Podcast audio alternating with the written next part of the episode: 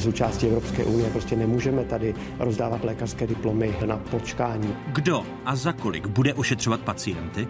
Co naordinuje zdravotnictví program nově plánované vlády? A kde se vezmou peníze? Pozvání k diskuzi přijali ministr v demisi Adam Vojtěch, výkonná předsedkyně Asociace nemocnic Jaroslava Kunová a prezident Svazu zdravotních pojišťoven Ladislav Friedrich jsou na stole tři alternativy. Buď to je tato současná eh, vláda na tomto půdorysu, nebo je to vláda, kde místo sociální demokracie bude SPD, nebo jsou to současné volby. Kdo by teď vyhrál volby? Kdo voliče získává, kdo ztrácí a kdo by do poslanecké sněmovny v tuto chvíli nepronikl, Výsledky aktuálního volebního modelu České televize ve druhé části otázek. Diskutovat přijdou předseda poslaneckého klubu ODS Zbigněk Staňura, člen předsednictva SPD Radek Rozvoral a místo předseda sociálních demokratů Martin Netolický. Slibuji, že budu dodržovat ústavu a zákony naší země. Andrej Babiš po druhé premiérem. Zbytek vlády zůstává v demisi. Chystá se vláda nová. Objeví se v ní sociální demokraté, kteří o účasti v kabinetu stále ještě hlasují a až do pátku hlasovat budou? A jak vysokou cenu nový kabinet i všichni občané této země nakonec zaplatí za podporu KSČM? I o tom ve druhé části pořadu. Témata, o kterých se po dnešních otázkách začne mluvit s nadhledem a v souvislostech vám všem divákům jedničky i z Pravodajské 24. Hezké nedělní poledne z observatoře Žižkovské televizní věže. Vládní répus a jeho řešení se blíží ku konci. Více než sedm měsíců čeká Česká republika na vládu, která by měla důvěru poslanecké sněmovny. Do měsíce chce dezignovaný premiér Andrej Babiš pro svůj druhý kabinet důvěru získat.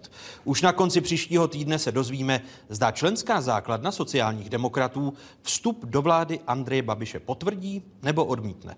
Ve středu, přesně půl roku poté, co prezident Miloš Zeman jmenoval Andreje Babiše poprvé premiérem, dostal prezident svému slibu a Babiše jmenoval i na podruhé. A co na prezidentovo rozhodnutí říká veřejnost? Otázky přinášejí první část sociologického exkluzivního šetření Trendy Česka 2018. Tady jsou. Za poslední tři měsíce výrazně ubylo těch, kteří s rozhodnutím prezidenta republiky souhlasí.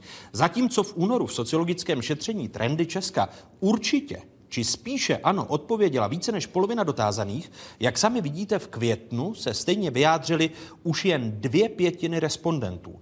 Při pohledu na ta nejnovější data nepřekvapí, že nejvyšší podpory pro sestavení vlády i ve druhém pokusu se Andrej Babišovi dostává od jeho příznivců, tedy od voličů hnutí ANO, byť i mezi nimi došlo k poklesu, a to významnému. Zatímco v únoru s jeho jmenováním na podruhé premiérem součtu odpovědí spíše ano a určitě ano souhlasilo až 90% příznivců Babišova hnutí, v květnové vlně trendů Česka šlo o 80%.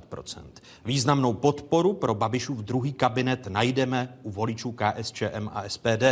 Zcela na opačné straně pak stojí voliči občanských demokratů a pirátů. Babišova první vláda sice vládne bez důvěry a v demisi, a do jaké míry to lidem vadí? Tady jsou další sociologická data, která máme k dispozici. Když srovnáme výsledky z února a z května letošního roku, zjistíme, že za poslední tři měsíce vzrostla tolerance veřejnosti k délce vládnutí vlády bez důvěry.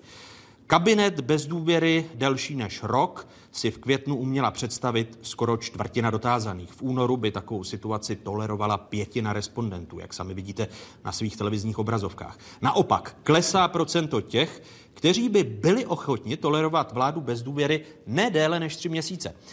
Připomínám, že sociologické šetření Trendy Česka 2018 se uskutečnilo mezi 12. květnem až 1. červnem letošního roku prostřednictvím metody Katy a tento projekt realizuje spolu s Českou televizí společnost Kantar TNS. Podrobnosti připojuje spoluautor výzkumu Pavel Ranocha.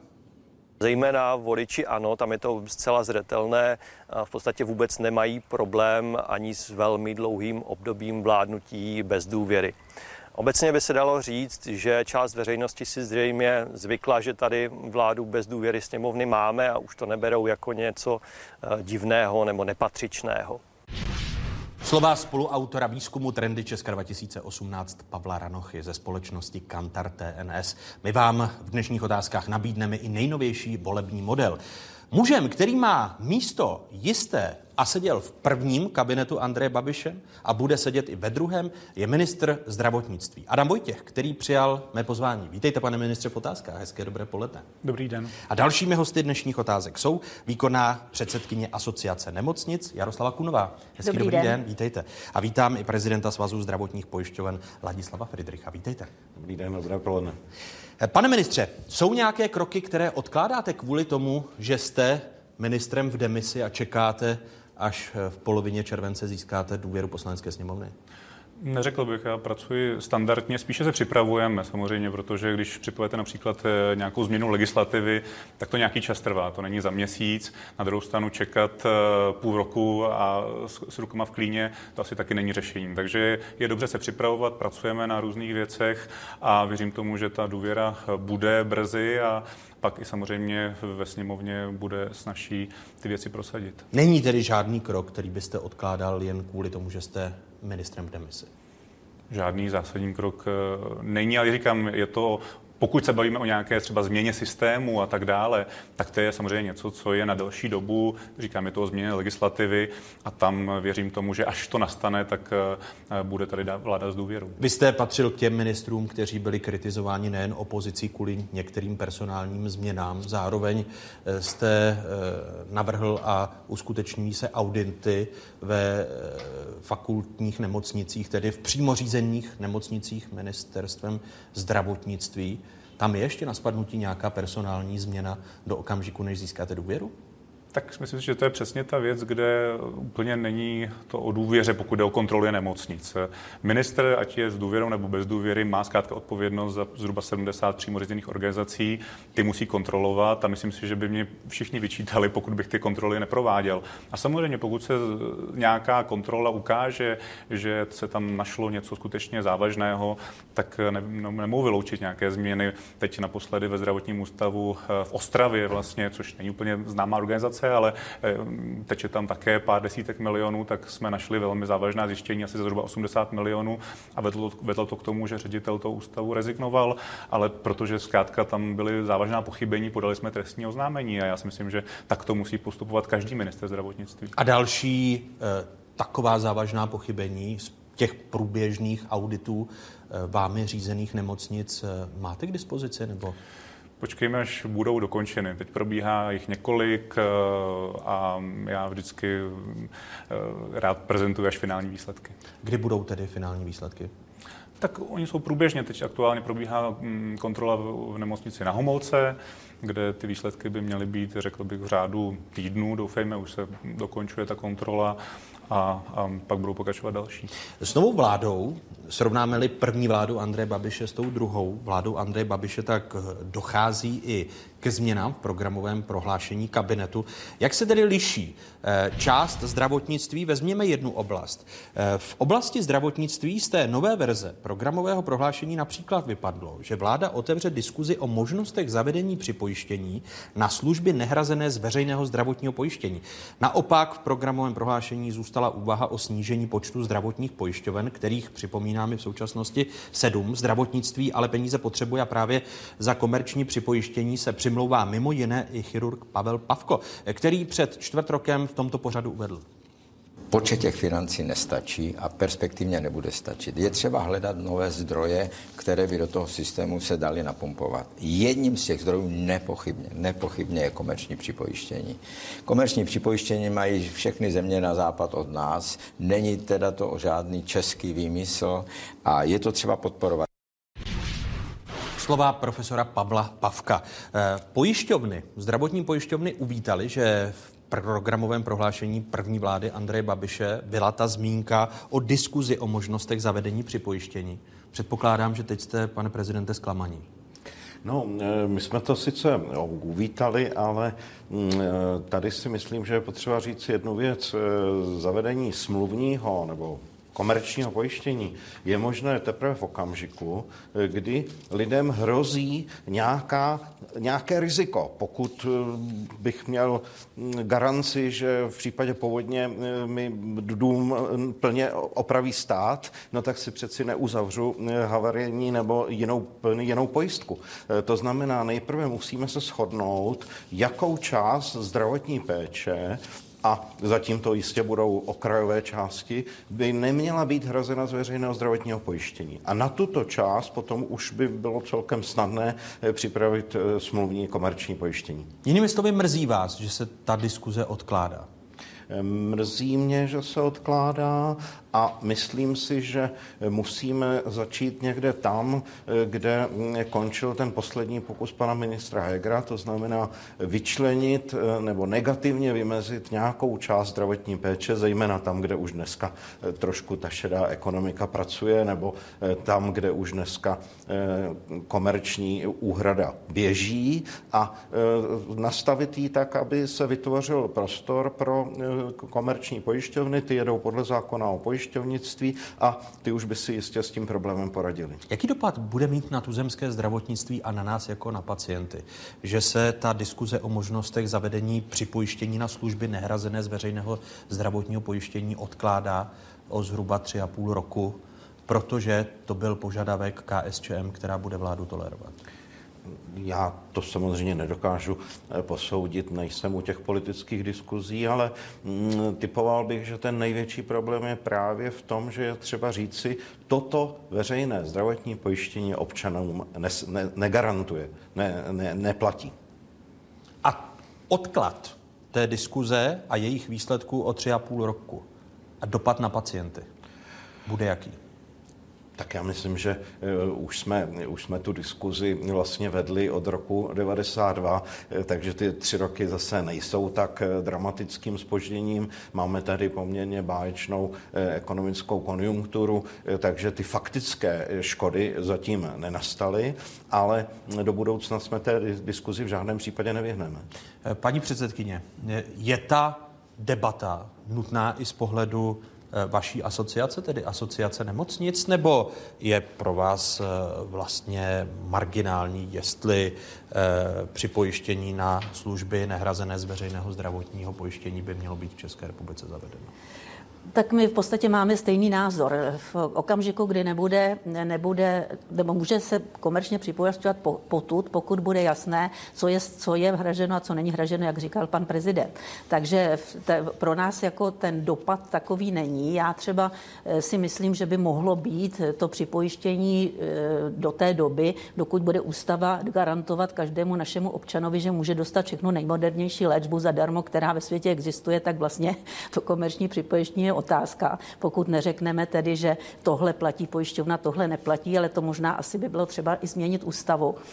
Ale myslím si, že teď vlastně dochází k určitému standardizaci jako vazeb mezi pojišťovnami a e, poskytovateli v tom smyslu, že se prostě e, dělají určité mm, e, jaksi seznamy materiálů a léků, které jsou hrazeny ze zdravotního pojištění a, a nebo takové ty pozitivní listy.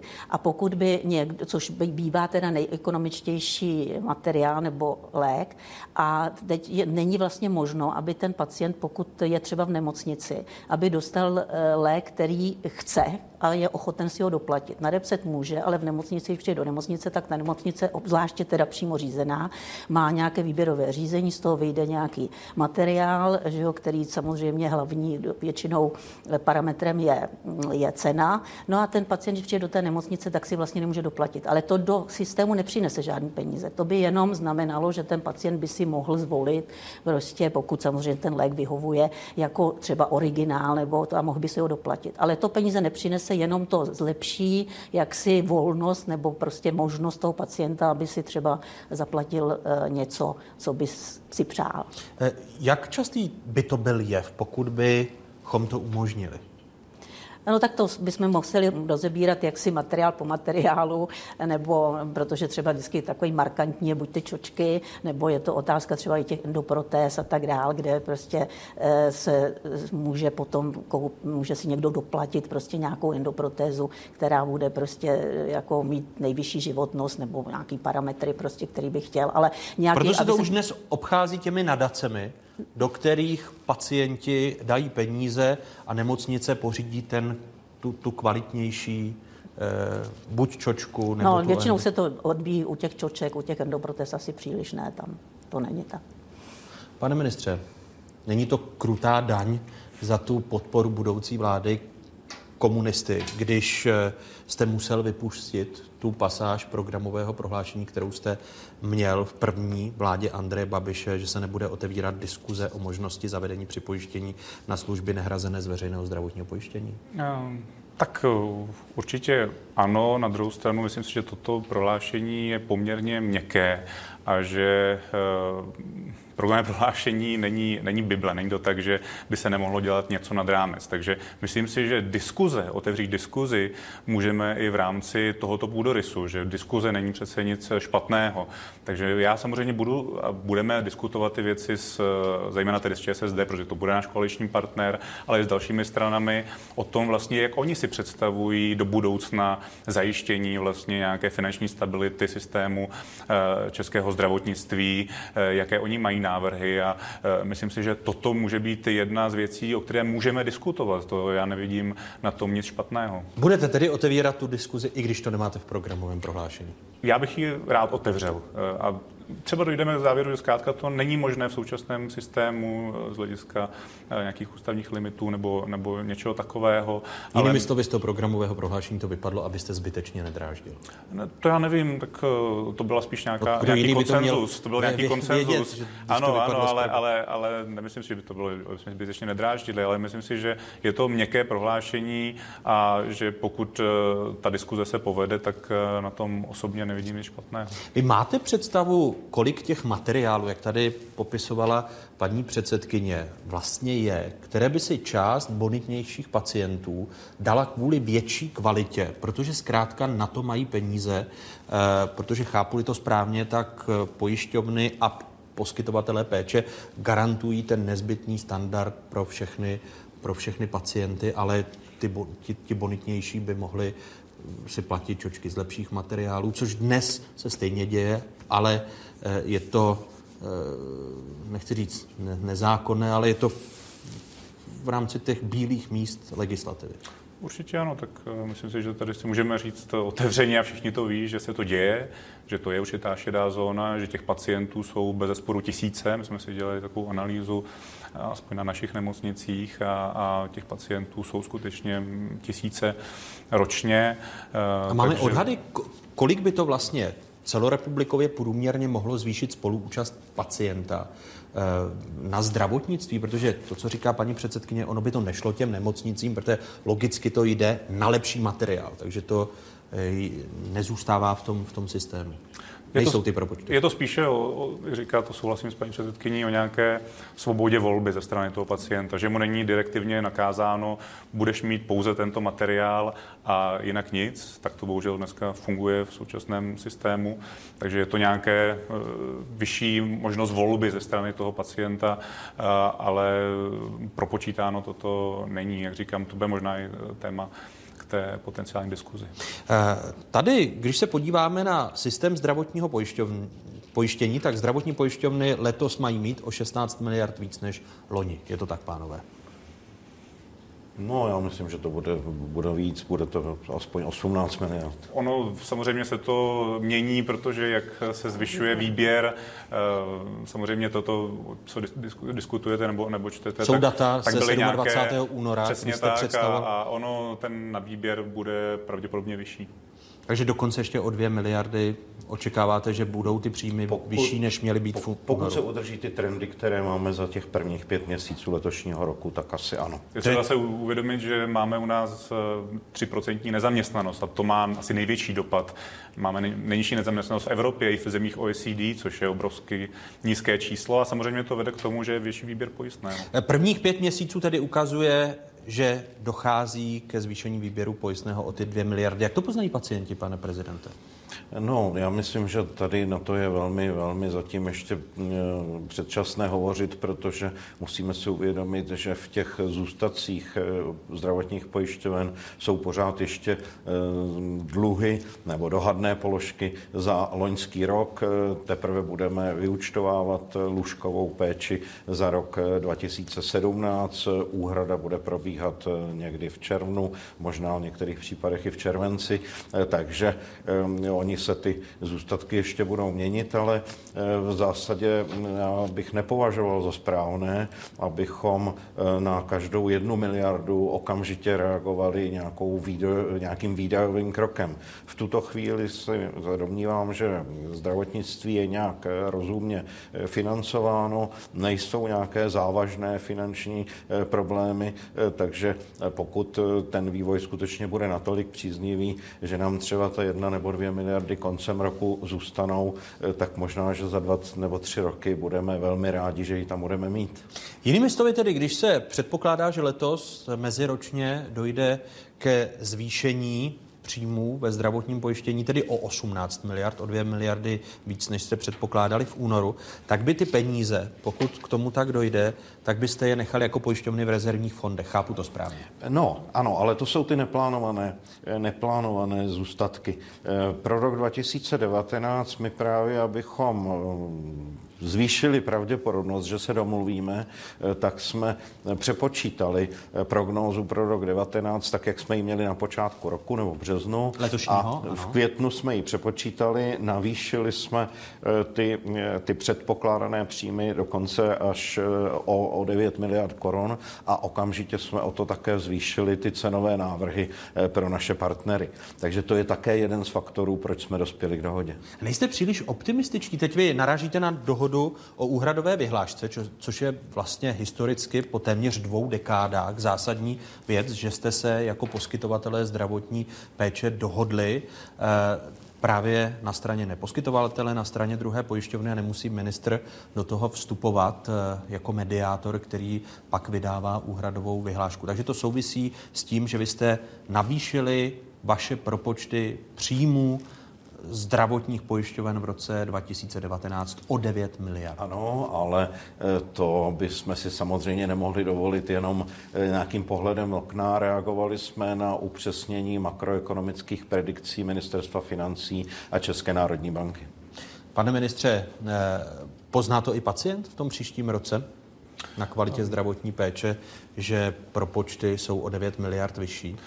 Myslím si, že to poznat může právě oproti třeba těm té praxi z těch posledních let, když ministerstvo v zásadě direktivně tedy stanovilo úhrady, eh, zvýšilo nějaké procento, tak eh, dnes ty dohody, tak jak jsou postaveny, a nejsou to jenom nemocnice, i ostatní segmenty, v sobě skýtají i řadu, řekl bych, eh, kvalitativních prvků a prvků na zvýšení dostupnosti péče. Řekněme jeden příklad, například u praktických lékařů se zvyšuje úhrada, zejména v návaznosti na to, že budou mít širší ordinační dobu. To znamená, praktický lékař bude zkrátka více k dispozici pacientovi a těmto praktickým lékařům, kteří budou tu nejdelší eh, ordinační dobu, se zvyšují úhrady. Takže v těch dohodách jsou zkrátka motivační prvky pro jednotlivé segmenty, tak aby se možná více zapojili do systému, více starali o pacienty. Takže doufám, že aspoň částečně by to eh, pacient měl poznat.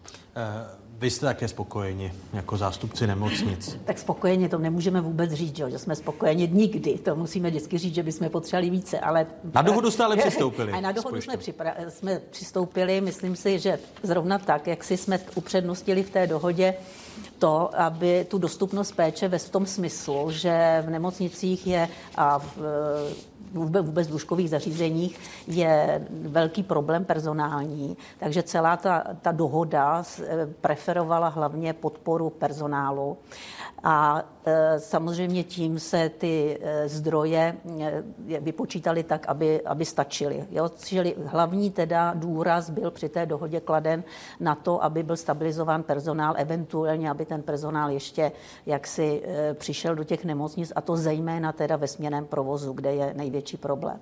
A pokud se týče jako obecně financí, tak to, to, to samozřejmě, jak jsem už říkala, pokud ústava zaručuje cokoliv, tak tam nikdy nemůžeme říct, že by, že by ve všech segmentech prostě eh, peníze stačily na to, že máme takto definovanou, neomezenou, eh, zadarmo prostě péči. To, to jako je fakt, že, že by se jaksi s tím něco mělo udělat, protože to v ostatních státech prakticky neexistuje.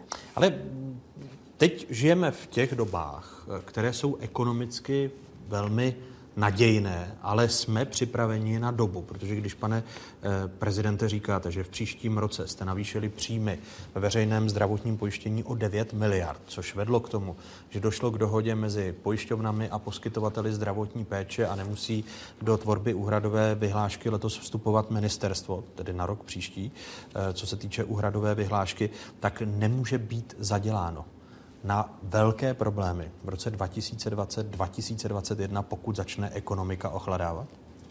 Tak eh, ono je to vždycky samozřejmě mm, volba mezi dvěma zly. Eh, pokud bychom ty finanční prostředky eh, nevydali v roce 2019 do systému, tak tady i tak budeme mít některé prorůstové faktory, které prostě profinancovat musíme, ať už se jedná právě o ty, o především ten střední zdravotnický personál ve směném provozu, nové přístrojové kapacity, jsou tady některé vlivy vlivy eh, legislativy Evropské unie, pokud jde o zubní výplně a tak dále a tak dále.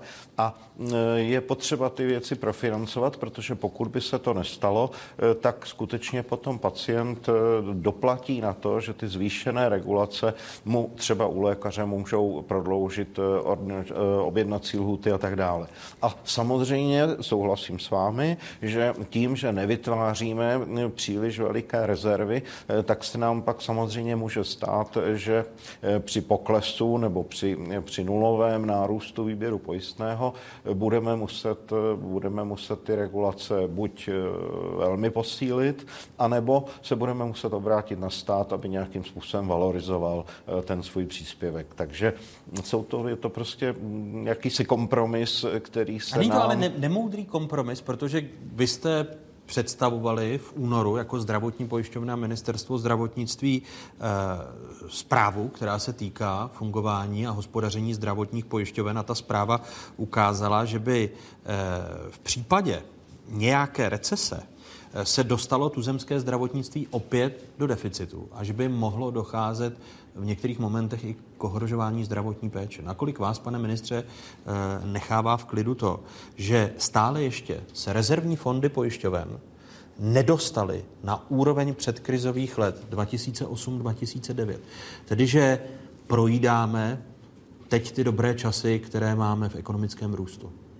Tak je třeba říci, že eh, ty rezervy se posledních letech zvyšovaly a budou se zvyšovat vzhledem tomu, že právě je třeba nadvýběr eh, na tom pojistném. Ale souhlasím s vámi, že skutečně ty rezervy je třeba eh, chránit a i proto třeba, když jsme teďka vedli tu diskuzi ohledně úhrad, eh, tak odbory přišly s tím, tak sáhněte do rezerv pojišťoven, ty tam mají hodně a podobně. Já jsem striktně byl proti tomu, přesně z toho důvodu, o kterém hovoříte, protože dneska sáhneme do rezerv pojišťoven, ale pak nám ty rezervy skutečně mohou chybět. Takže já budu dělat všechno všechno to, aby ten systém hospodařil eh, vyrovnaně nebo aspoň s nějakým mírným přebytkem, aby jsme zkrátka všechny ty eh, peníze eh, nebyli nuceni dát do té spotřeby, protože souhlasím s tím, že ty rezervy je nutné postupně posilovat. Kolik teď je v rezervách zdravotních pojišťoven?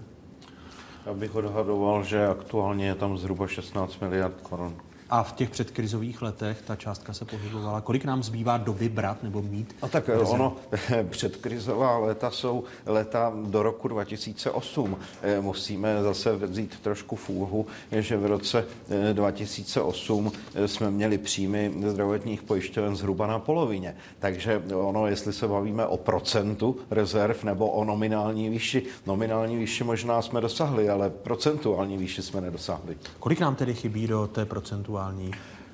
Tady žádná, žádná faktická výše rezervy není nikde stanovena, ale pokud bychom vycházeli z předpokladu, že tady máme zkušenost ze dvou cyklů, tak, tak do roku 2008 jsme pojišťovny vytvářely, vytvářely rezervy, od roku 2008 do roku 2013 tyto rezervy uvolňovaly a v roce 2014 naštěstí se začal obracet ten trend ekonomiky a současně přišel zásah státu a navýšení státu na státní pojištěnce. Takže já myslím, že k té vaší předchozí otázce, že jsme prostě eliminovali ty rizika aktuální, ty, ty které hrozily pro to nejbližší období, vytvořili jsme časový prostor pro to, aby vláda se pokusila připravit nějaké systémovější opatření, tak aby i ten v tom střednědobém výhledu byla, byla šance ten systém rozpočtově udržet. Pane ministře? Je třeba připomenout ohledně těch státních pojištěnců, že aktuálně máme v zákoně zafixován nárůst za státní pojištěnce o 3,5 miliardy ročně do roku 2020. A my budeme muset velmi brzy, a já tu diskuzi chci otevřít, bavit se právě o té době po roce 2020. Jestli teda půjdeme tím stylem, jako to bylo v minulosti, že vždycky eh, to bylo o dohadování ministra zdravotnictví a ministra financí o tom, jestli se tam dá 3 miliardy nebo 5 miliard a tak dále, a nebo vymyslíme nějaký sofistikovanější systém, který bude vázán například na určité ekonomické ukazatele, to je třeba můj názor, že by to tak mělo být, to znamená, řekněme, nějaká platba za pojištěnce vázaná na ten cyklus ekonomický. A já, my už máme ten návrh v zásadě předpřipravený a chtěl bych ho dát eh, do eh, dalšího procesu a diskutovat o něm, eh, protože si myslím, že to je jedna z nějakých garancí nebo brzd, případně pokud by došlo k nějakému zpomalení ekonomiky. My se k tomu záhy dostaneme, co ten váš návrh obsahuje, ale připomeňme si, platby za státní pojištěnce. Eh, do systému tedy, jak bylo řečeno, je možné právě dostat eh, víc peněz i skrze plateb za státní pojištěnce. Novela zákona z loňského roku předpokládá to, o čem mluvil minister zdravotnictví Adam Vojtěch, že se částka navyšuje až do roku 2020. Celkem by tak stát měl pojišťován, pojišťovnám za státní pojištěnce, což jsou děti, eh, seniori a nezaměstnaní. Zdravotním pojišťovnám by měl tedy poslat příští rok přes 73 miliard korun. To je ta částka plateb za státní pojišťovny korupce. Platba za státní pojištěnce se rok od roku zvyšuje oproti roku 2015, kdy stát poslal pojišťovnám skoro 61 miliard korun. Letos zaplatí za státní pojištěnce skoro 70 miliard. Více peněz za státní pojištěnce to je jen navýšení jednoho zdroje financování v případě té krize. Pane ministře, vy uvažujete o tom, že by docházelo k automatické valorizaci plateb za státní pojištěnce, nebo ten návrh, který teď chcete co nejdříve předložit, až získáte důvěru, tak co bude obsahovat? Jaký model?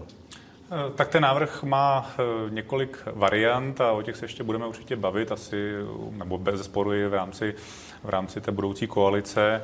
Eh, je možnost vázat to na růst HDP, je možnost vázat to na otázku počtu nezaměstnaných, Eh, což je také určitý, určitý faktor. eh, pro ten výběr. Takže hm, těch eh, modelů je variant celá řada, ale z mého pohledu, když to vezmeme obecně, tak si myslím, že nějaký takovýto návrh bychom být, mít měli.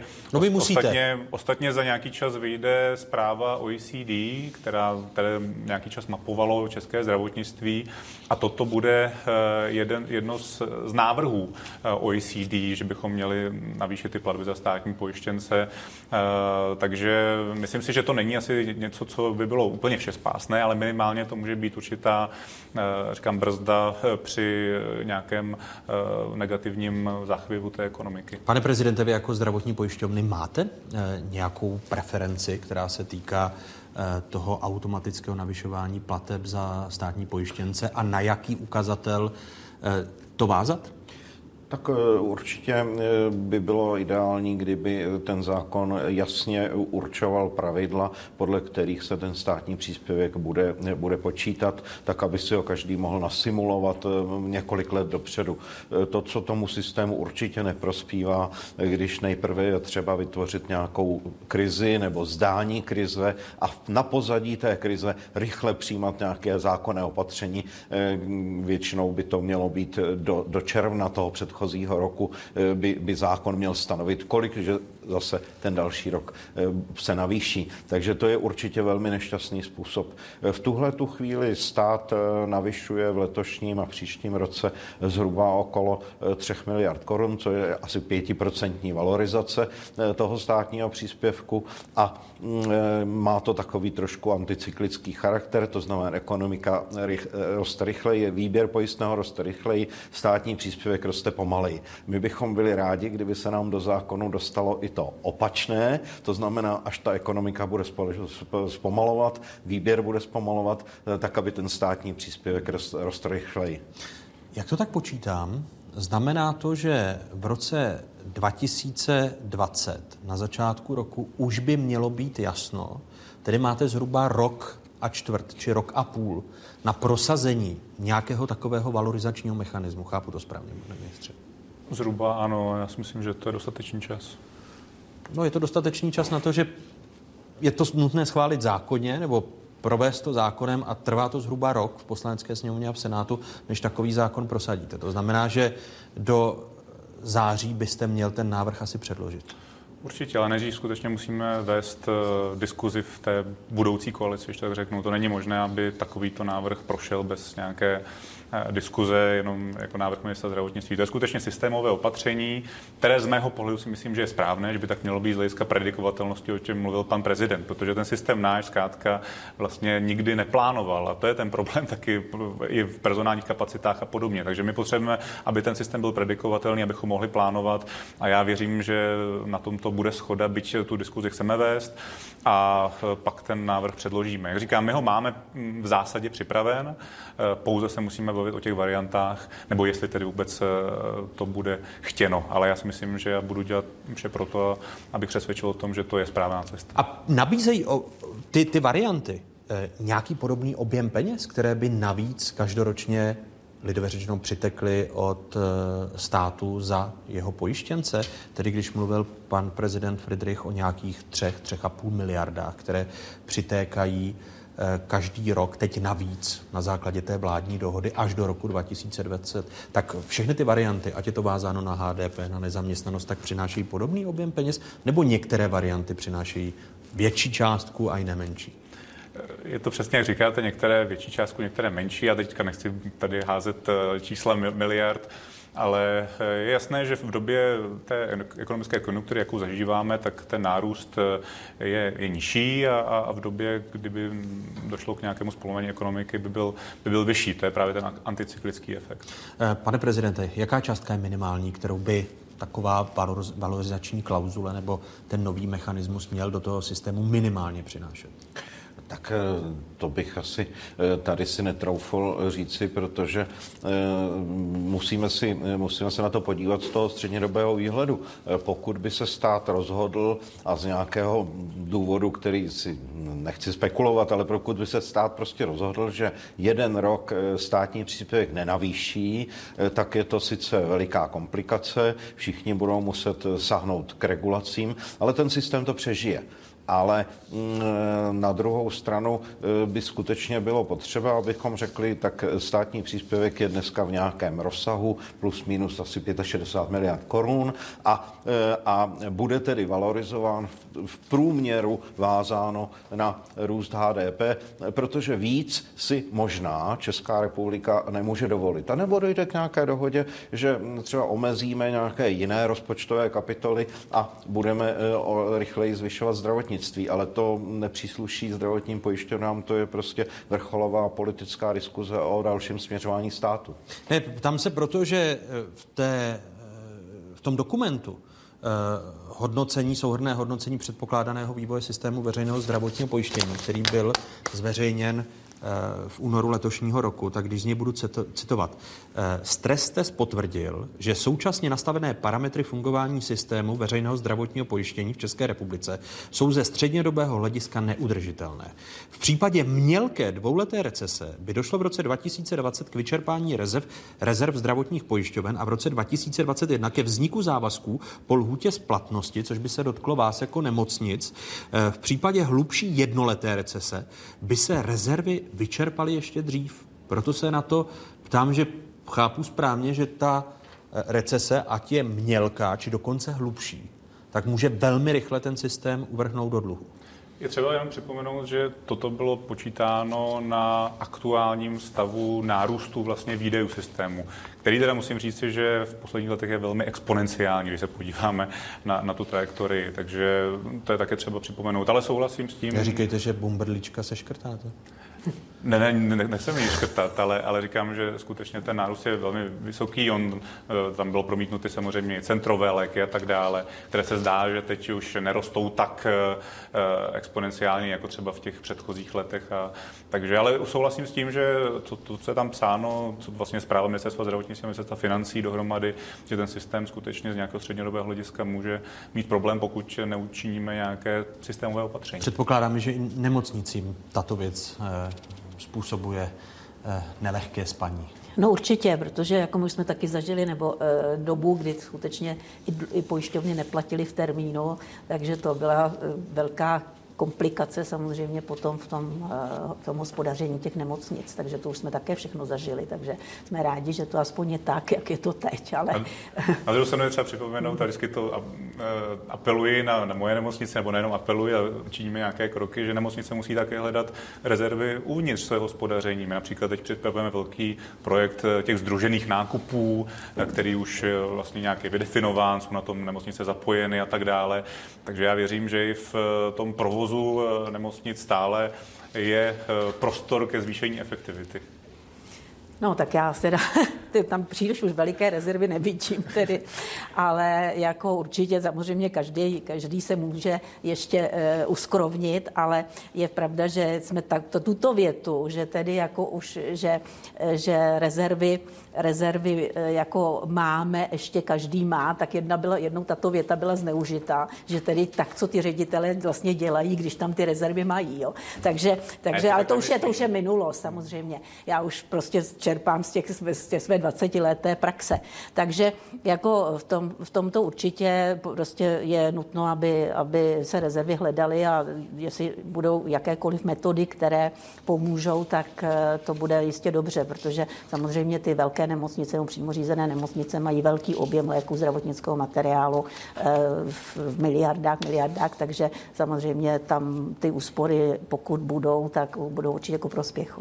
A tady je jedna věc, eh, když se bavíme o kvalitě tuzemského zdravotnictví a pacient v čele tedy toho zdravotnického systému, tak eh, zdravotnictví je v krizi, eh, trpí nedostatkem personálu a stávají se případy, eh, kdy to lidově řečeno odnášejí i pacienti. O jednom takovém případu informoval v pátek server Echo 24.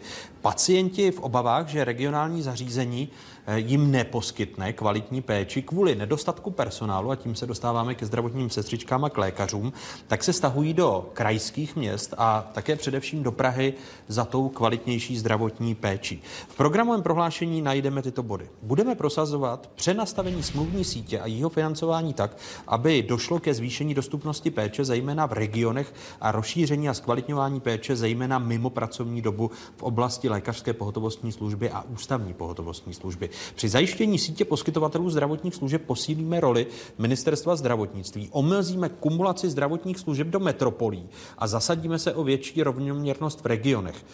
Pane ministře, eh, máte informace, že by bylo víc takových případů, kdy právě kvůli nedostatku zdravotnického personálu jsou to právě ta centra, kam se teď kumuluje péče, protože se pacienti bojí o kvalitu eh, kvůli nedostatečnému personálnímu zajištění v těch okresních městech? Ono, to, o čem jste hovořil, jak jste citoval, tak to se týká, řekl bych, zejména té terénní péče, primární péče, ambulantní, i když samozřejmě u nemocnic je to, je to také, také problém, ale je to jasné, že do budoucna samozřejmě ta péče, a je to trend všude na světě a tady v zásadě taky u nás, no, už dlouhodobější, že ta péče se koncentruje do těch větších celků, skutečně ta specializovaná péče, eh, protože tam je ta odborná erudice eh, těch lékařů vyšší, je tam větší zkušenost a tak dále. Takže ono eh, představa, že všechny nemocnice budou dělat komplexní spektrum péče, je samozřejmě nereálná, nefunguje to takhle nikde na západ od nás. Budou nemocnice, které zkrátka poskytují takovou tu základní péči a pak jsou ty nemocnice, které poskytují tu specializovanou specializovanou, kde je zkrátka na to erudice. A to si myslím, že je i trendem v rámci smluvní politiky zdravotních pojišťoven. Já tady, když se bavím o tom konkrétním příkladu, tak Echo 24 referovalo o tom, jak koncept Dubne přivezla rychlá záchranná služba do nemocnice v jednom okresním městě pacienta s teplotou eh, zhruba 40 stupňů s fialovou místy úplně černou nohou. Na vozíku se dostal k příjmu, kde ho poslechem a prohlédnutím nohy vyšetřil ukrajinský lékař. Ve zprávě konstatoval, že pacient má cukrovku druhého typu a používá kardiostimulátor. Nohu doporučil ledovat a předepsal lehčí antibiotika. Do rána se ale stav nezlepšil, dokonce zhoršil. Pacient se nechal odvést do krajského města a tam lékaři zjistili, že nohu diabetika napadla růže. Takže e, myslíte, že, že to je jedno možná systému, že to je jedno individuální selhání, že nejde o systémové selhání, nebo nedostatek toho personálu, především v těch malých nemocnicích, může přinášet větší množství takových případů? To je velmi složité říci. Samozřejmě toto je případ, který je jeden z mnoha Eh, příjmů pacienta třeba na, na, na urgentní příjmu a podobně, kdy zkrátka může lékař selhat a to si myslím, že ani nemusí souviset s ukrajinským lékařem, tak to může udělat špatnou diagnozu i český lékař, také jsme tady měli ty, ty případy. Takže si nemyslím, že se to dá takto paušalizovat. Eh, pravdou je, že my chceme aby eh, samozřejmě i v těch menších nemocnicích fungoval, fungovala nějaká možnost urgentních příjmů, které budou zajišťovat určitou Eh, kvalitu eh, péče eh, a samozřejmě to, ale pokud je nějaký pacient má nějaký závažný stav, tak je nutné, aby fungoval ten systém tak, aby ten pacient směřoval třeba rovnou do toho většího centra, kde lékaři jsou erudovanější a jsou schopni ho lépe diagnostikovat. Paní předsedkyně Kunová, je to častější případ, že kvůli nedostatku zdravotnického personálu se stahují pacienti za kvalitnější péčí do těch krajských fakultních nemocnic? No tak já si myslím, že je to obecný trend. Samozřejmě, když je dobrá pověst nemocnice, tak eh, tam pacienti jdou bez ohledu na to, jestli v těm okolních zařízeních je nebo není personál. Takže to jako asi si myslím úplně spolu nesouvisí. Tady ty jednotlivé případy, samozřejmě, když budeme vytahovat, tak to se všude může něco stát, že jo, v každé nejkvalitnější nemocnici.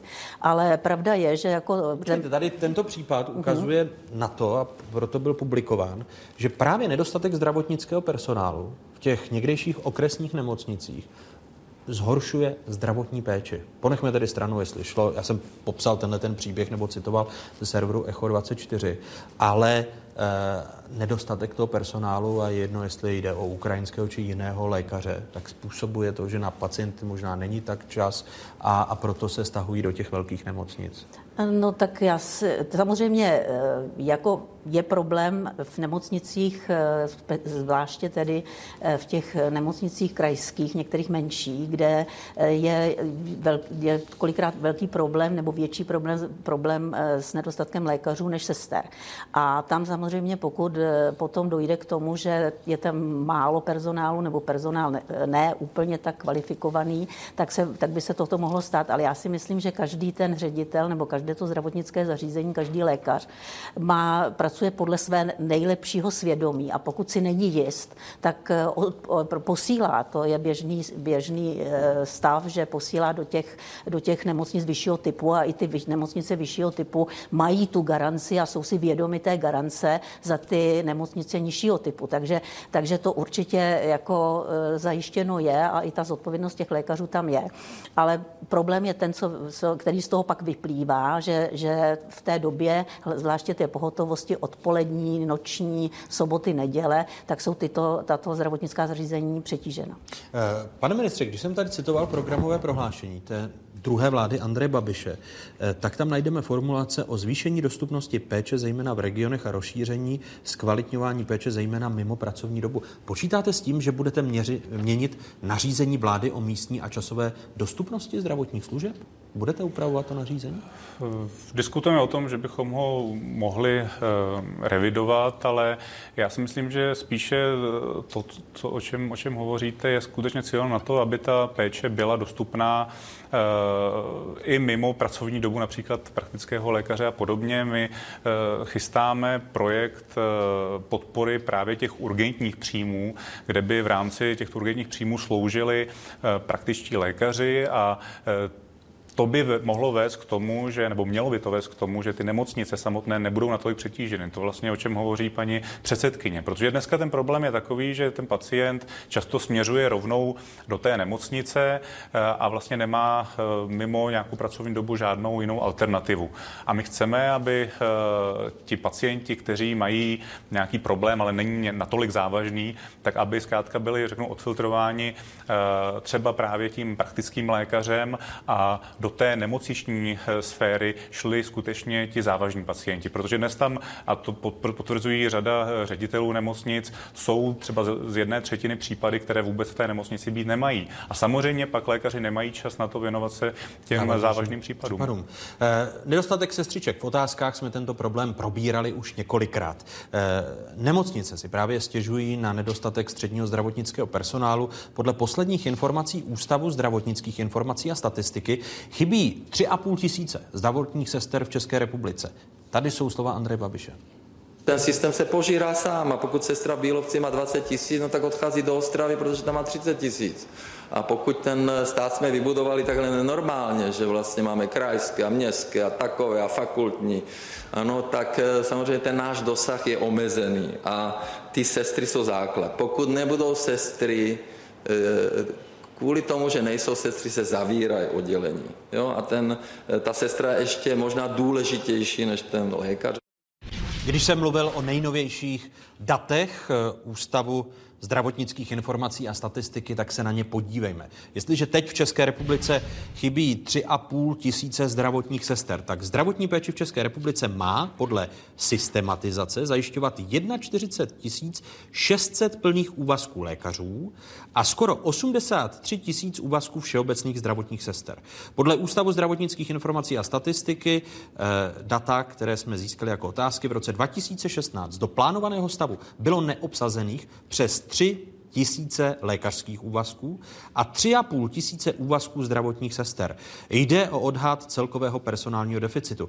A odměňování zdravotních sester, tady jsou další data, jak už sami vidíte, průměrný hrubý plat sester činil v roce 2016 podle Ústavu zdravotnických informací a statistiky 30 280 korun. Ve státní nemocnici měly sestry průměrně přes 32 tisíc a v nestátní pak přes 27 tisíc. Pro srovnání v roce 2014 činil plat sestry 29 tisíc 300 korun a mzda 24 200 korun. Eh, před měsícem jsme se dozvěděli, že nedostatek sester ve třísměném provozu v nemocnicích by mohli řešit výsluhy a o tom Adam Vojtěch jako minister zdravotnictví uvažoval, že si nechá, a oznámil to eh, na začátku května, že si nechá celý ten návrh propočítat, protože návrh asociace sester eh, uvažuje o tom, že by sestřičky po odsloužených 20 až 30 letech získávali výsluhu 5 tisíc korun.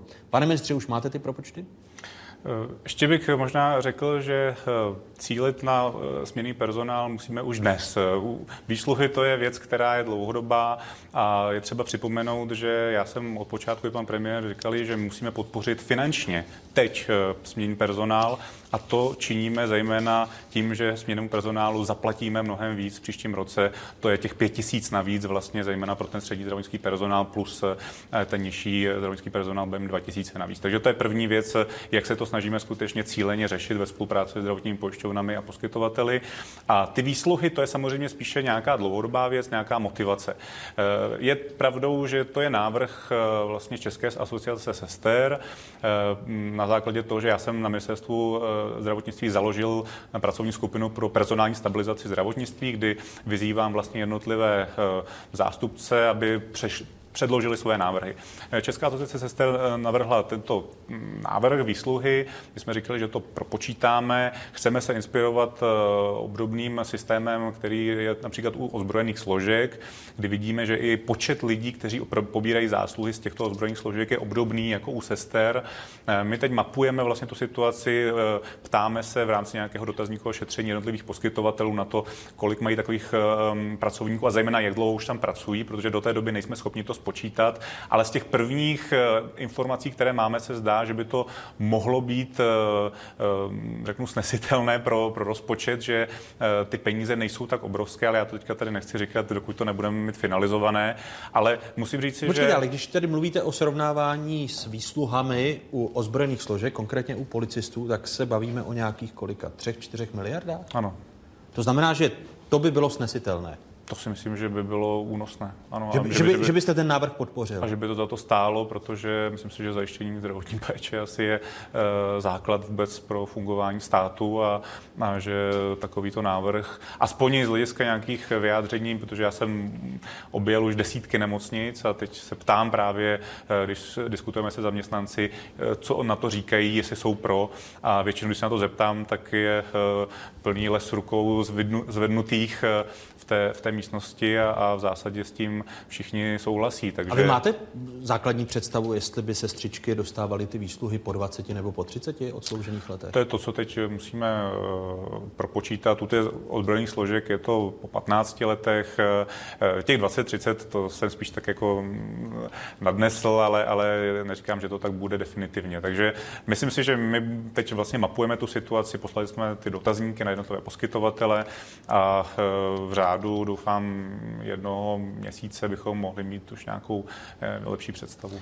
Zhruba 3 miliardy. Je to únosné pro stabilizaci toho personálního stavu? Unese to zdravotní pojištění, pane No tak to by, to by neneslo zdravotní pojištění. Výplatou těch dávek by pravděpodobně bylo pověřeno Ministerstvo práce a sociálních věcí nebo, nebo Český úřad, ale určitě by to mělo být únosné, protože už jenom to navýšení pro rok 2019 a teď hovořím o navýšení, nikoliv o těch celkových odměnách, je 4,7 miliard. Takže vidět, že to krátkodobé opatření je poměrně nákladné a pokud by to tohleto jaksi trvalé opatření zvýšilo motivaci a snížilo fluktuaci v té profesi, tak by se to určitě vyplatilo. Paní předsedkyně, Opravdu by tento bonus pro sestřičky, které by sloužily, když pan minister říká, že se asi bude inspirovat tím služebním zákonem u policistů nebo u ozbrojených složek, kde je po 15 letech výsluha,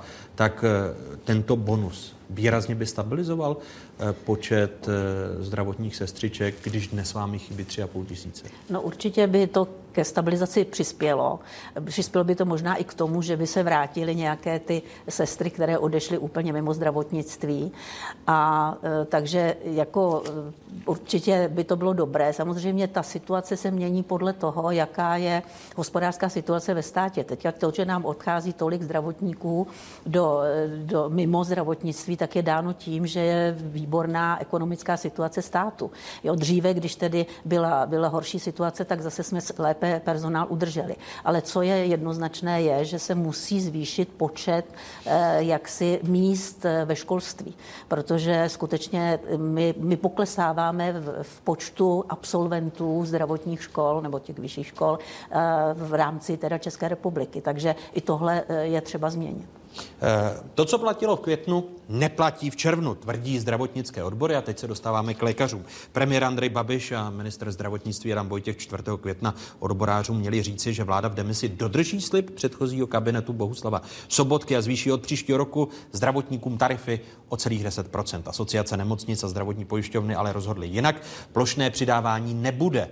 Se závěrem souhlasí premiér. Podle jeho slov by o růstu výdělků v nemocnici měli rozhodnout jejich ředitelé. Předseda lékařského odborového klubu Martin Engel to vnímá jako špatné rozhodnutí, které, cituji, je v rozporu s tím, co bylo přislíbeno a Engel dodává.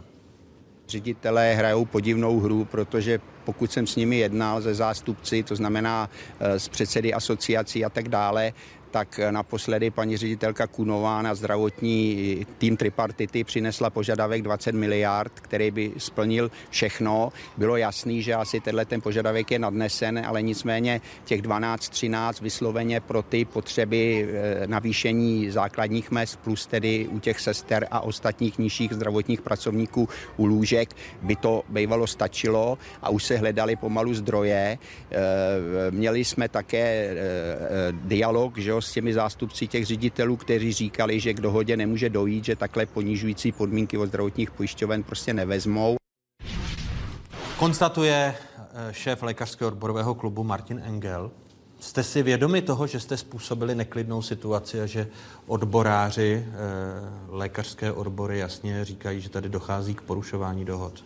Paní no tak já jsem tedy to, co mi vzpomínal pan eh, předseda Engel, tak eh, já jsem přinesla pouze kalkulaci. Já jsem žádný požadavek nepřinesla, protože já ani tam od toho nejsem. Že? Odbory ty byly hlavní tam, já jsem tam byla host. Takže já jsem jenom, když byl tento eh, požadavek, tak jsem já přinesla kalkulaci, nic jiného. Takže to je jedna A vy jste pro plošné nebo já jsem teda nikdy nebyla, musím říct, jako za celou tu svoji éru pro plošné zvyšování platů, protože um, ztrácí se motivace. Tak zaprvé tedy uh, platí to pouze pro organizace pod zákonem o mzdě. Takže to už je první problém. Tím, tím, tím tyto nemocnice nebo vůbec zdravotnická zařízení ztrácí eh, konkurenceschopnost, protože v době personální krize vy nemůžete dostatečně motivovat zaměstnance, které potřebujete, aby zůstali v nemocnici nebo aby se vrátili.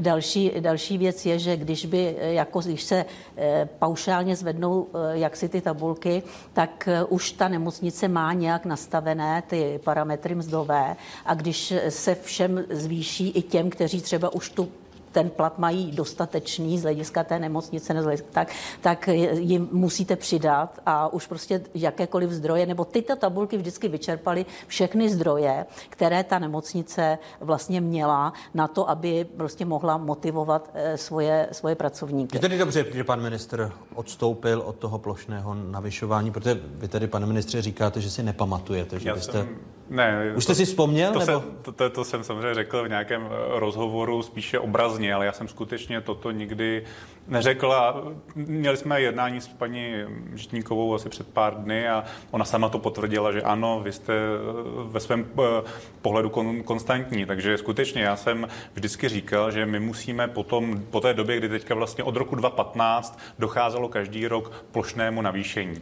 celkově o 30% Když se podíváte teďka na aktuální data statistického úřadu, eh, které prezentoval v tomto týdnu, tak největší nárůst pokud jde o profese, byl u lékařů eh, od roku 2007 do roku 2017. Takže nebudete ustupovat ani případ pod tlakem, pokud by... Já si myslím, že my musíme eh, navyšovat cíleně. Chceme cíleně navyšovat právě pro sestry, pro nižší zdravotnický personál, kde je ten největší problém. Takže nebudete ustupovat lékařům? Nebudu usilovat. Já si myslím, že je to i na odborech. Odbory vyjednávají v rámci kolektivního vyjednávání se zaměstnavateli. To je běžný stav, tak to funguje v jiných segmentech. My řešíme úhrady péče. Úhrady péče se navýší o 20 miliard do celého zdravotnictví, o zhruba 13 miliard do nemocnic. Takže nemocnice budou mít peníze na to, aby navýšily a teď mají odbory jednat s nemocnicemi o tom, jaké to navýšení bude. Adam Vojtěch, minister zdravotnictví a děkuji i výkonné předsedkyni asociace nemocnic Jaroslavě Kunové a prezidentu Svazu zdravotních pojišťoven Ladislavu Friedrichovi, že byli hosty otázek. Děkuji a nashledanou. A další téma, druhý pokus o sestavení vlády. Velká politická diskuze na Spravodajské 24. Hned za pár okamžiků Zbyněk Stanjura, Radek Rozvola a Martin Netolický. Přepněte si na 24. Pokračujeme po stručných zprávách.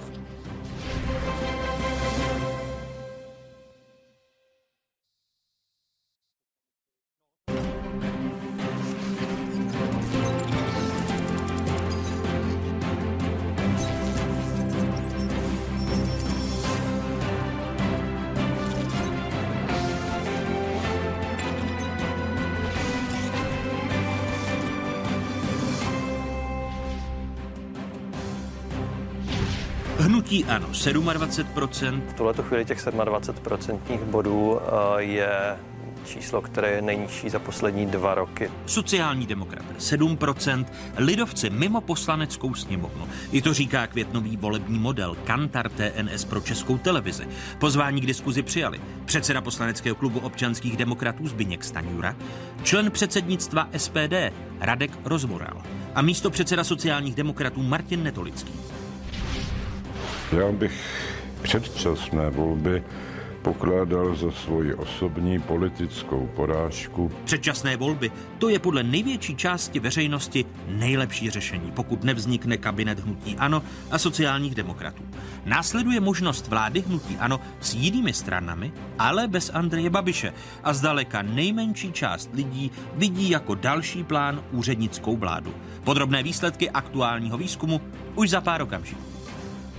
I to jsou témata, o kterých se po dnešních otázkách začne mluvit s nadhledem a v souvislostech. Ještě jednou vám všem divákům z Pravodajské 24. hezké nedělní odpoledne z observatoře Žižkovské televizní věže. Den před jmenováním Andreje Babiše na podruhé premiérem lidé vyšli do ulic. Chtěli tak dát najevo nesouhlas s připravovanou menšinovou vládou, která se má poprvé od listopadu roku 1989 opírat o KSČM. Eh, na úvod jeden z řečníků řekl, cituji, protest je proti své volnému chování Andreje Babiše, Miloše Zemana a KSČM. A co na to sám premiér Andrej Babiš? Podle něj jde o mítink těch, kteří neuspěli. Mě eh, mrzí, že ty lidi jsou sfanatizovaní, že v podstatě jsou ochotní i ničit majetek, jako včera. Vlastně tam polili schody o Českého muzea s černou a, a s červenou barvou jsou možná ochotní fyzicky mi ublížit a, a tam mě čeká paní s, s lampačem a řve na mě, že, že korumpují nevím koho a když se jí ptám, proč není v práci, tak říká, že je důchodkyně a říkám, ale my vám navyšujeme důchody téměř o tisíc korun. Tak ona to nazývá jako korupci, no tak to jsou jako samozřejmě nesmysly a mě to mrzí, takže já bych strašně rád přesvědčil tyto lidi, že se mílí a že my potřebujeme tady klid na práci a pokud mi dají šanci je přesvědčit, že se mílí, tak to rád udělám. Říká Andrej Babiš a počítá s tím, že klid na práci mu dají i sociální demokraté, kteří mají koncem příštího týdne zveřejnit výsledky svého vnitrostranického referenda. Hosty další části otázek jsou předseda poslaneckého klubu občanské demokratické strany Zbigněk Staňura. Vítejte. Dobrý den. Odpoledne. Vítám i člena předsednictva SPD Radka Rozborala. Vítejte. Dobrý den, děkuji za pozvání. Hezké odpoledne a vítám i místo předsedu sociálních demokratů Martina Netolického. Hezké nedělní odpoledne. Dobrý den. Dáte Andrej Babišovi klid na práci? Já nevím, co je to klid na práci, pan premiér. No, že konečně se sestaví vláda, aspoň budeme mít vládu s důvěrou. Mě to docela pobavilo, protože předpokládám, že pan premiér klid na práci má a předpokládám, že vláda eh, už, když se tak spěchalo se jím ustavením v eh, konce minulého roku, tak určitě asi to bylo právě proto, že se na práci těšil. Takže já předpokládám, že pracuje a stejně tak, jako pracují ministři. A eh, já nevím, co by se mělo v této věci změnit. Co by se mělo zásadně změnit, tak je především to, že by měla vláda fungovat s důvěrou poslanecké sněmovny, protože nejsme v prezidentském ani poloprezidentském systému, ale jsme skutečně parlamentní demokracií a z toho by se mělo vycházet. Toto Teď je asi ta zásadní zhruba chyba. měsíc, než eh, vy nám řeknete na konci týdne, jestli to referendum dopadlo ve prospěch účasti ČSSD ve vládě či v neprospěch. Tak eh, já myslím, že to referendum nakonec se ukazuje, že bylo e, dobré rozhodnutí, protože je to snad poprvé, kdy členská základna jakékoliv politické strany se takto aktivizuje a vyjadřuje se jako celek. My na rozdíl od SPD, které se taky jmenuje eh, strana nebo Svoboda přímá demokracie, tak my jsme přímou demokracii aplikovali přímo v rámci eh, referenda a já jsem zvědavý na ten výsledek a velice mě těší především účast, protože členové skutečně eh, se, se účastní referenda, mají zájem a ukazuje se, že sociální demokracie funguje a funguje dobře. Jste zvědaví, když v politických kuloárech se říká, že už je to jasné, že drtivá většina rozhodla a že i do té vlády půjdete? Tak já jsem zvědavý, stejně jako jsem zvědavý, jak dopadnou třeba komunální volby. Prostě eh, takové ty spekulace dopředu, jak co dopadne a nedopadne, si myslím, že jsou předčasné, protože sociální demokracie má jasnou strukturu. Ale vy jako členové vedení to víte, akorát jste si zakázali ta data průběžně zveřejnit. Předsednictvo se sejde 15. června a skutečně všechno ostatní jsou neoficiální informace, takže já bych počkal na 15. Podle těch neoficiálních informací většina rozhoduje, že ano. Bude to pro vás překvapení, pokud většina, více než 55% z těch, kteří odevzdali hlas, řekne, pojďme do vlády? Já patřím mezi lidi, kteří jsou schopni akceptovat eh, obě dvě řešení, to znamená, dovedu si představit jedno i druhé. Pro sociální demokracii to není vůbec jednoduchá situace. Obě dvě řešení mají svá pro a proti. A pokud se členská základna vyjádří, že do té vlády máme vstoupit, tak eh, je to samozřejmě rozhodnutí, které budeme a musíme akceptovat, ale zároveň se musíme eh, také dostatečně vymezit vůči hlavnímu koaličnímu partnerovi, protože není možné, aby sociální demokracie byla jenom nějaký přívažek. A teď se dostáváme k tomu, co bez sporu zajímá nejen hosty ve studiu, ale zároveň i vás diváky. Jaké jsou tedy nejnovější volební predikce? Pokud by se teď konaly volby, jak by to dopadlo? Česká televize, otázky a trendy Česka 2018 nabízejí nejnovější volební model, který přináší zajímavé věci. Nejvíce respondentů by hlasovalo pro hnutí ano. Ano jako favorit voleb. Ale historicky v našem šetření za poslední dva roky nejhorší výsledek pro hnutí ANO. Meziměsíčně spadlo o 4%. V současnosti by hnutí ANO získalo 27% voličů. Trend jasný, pokles. Druhé místo, občanská demokratická strana, která poslední měsíce roste. 16,5% zaujímá ODS. Třetí Piráti by získali 14,5%, také z té střednědobé perspektivy Piráti rostou od sněmovních voleb. Hnutí SPD, to se drží teď aktuálně na 9%, komunistům by svůj hlas odezdalo 7,5%, dotázaných sociální demokraté zůstávají stále na 7%, takže vyjednávání o vládě i personální změny v ČSSD zatím výrazně s preferencemi ČSSD nehýbají, osmičku vyvolených uzavírají starostové nezávislí a TOP 09. Lidovci by se nedostali do poslanecké sněmovny, ale tady v souvislosti s metodologií upozorňuji, že ta pětiprocentní smrtící hranice pro vstup stran do poslanecké sněmovny, tam to rozvržení je v rámci statistické chyby a stále to jsou ty tři politické strany, tak jako jsme to viděli eh, v loňských říjnových volbách, které se pohybují na té pětiprocentní hranici a tam z těch střednědobých trendů výraznější posuny nejsou. Eh, podrobnosti k exkluzivnímu sociologickému šetření a ke květnovým volebním preferencím, které teď zveřejňujeme, připojuje analytik společnosti Kantar TNS Pavel Ranocha. Zprávou číslo jedna za tento měsíc je poměrně výrazný propad preferencí hnutí ANO. Jsou to nějaké 3% body od dubna a dokonce 6% bodů od února, kdy byly ty preference na nějakém lokálním maximu. V tuhle chvíli těch 27% bodů je číslo, které je nejnižší za poslední dva roky. Druhou zprávou je pokračující a poměrně už markantní vzestup ODS, která je v tuhle tu chvíli na 16%. A když jsem pátral směrem do minulosti, kdy naposledy ODS byla na těchto těch číslech, tak jsem se musel dostat až do let 2011-12. Slova Pavla Ranochy, analytika společnosti Kantar TNS. Ještě dodám, že eh, sociologické šetření Kantar TNS pro českou televizi eh, se uskutečnilo mezi 12.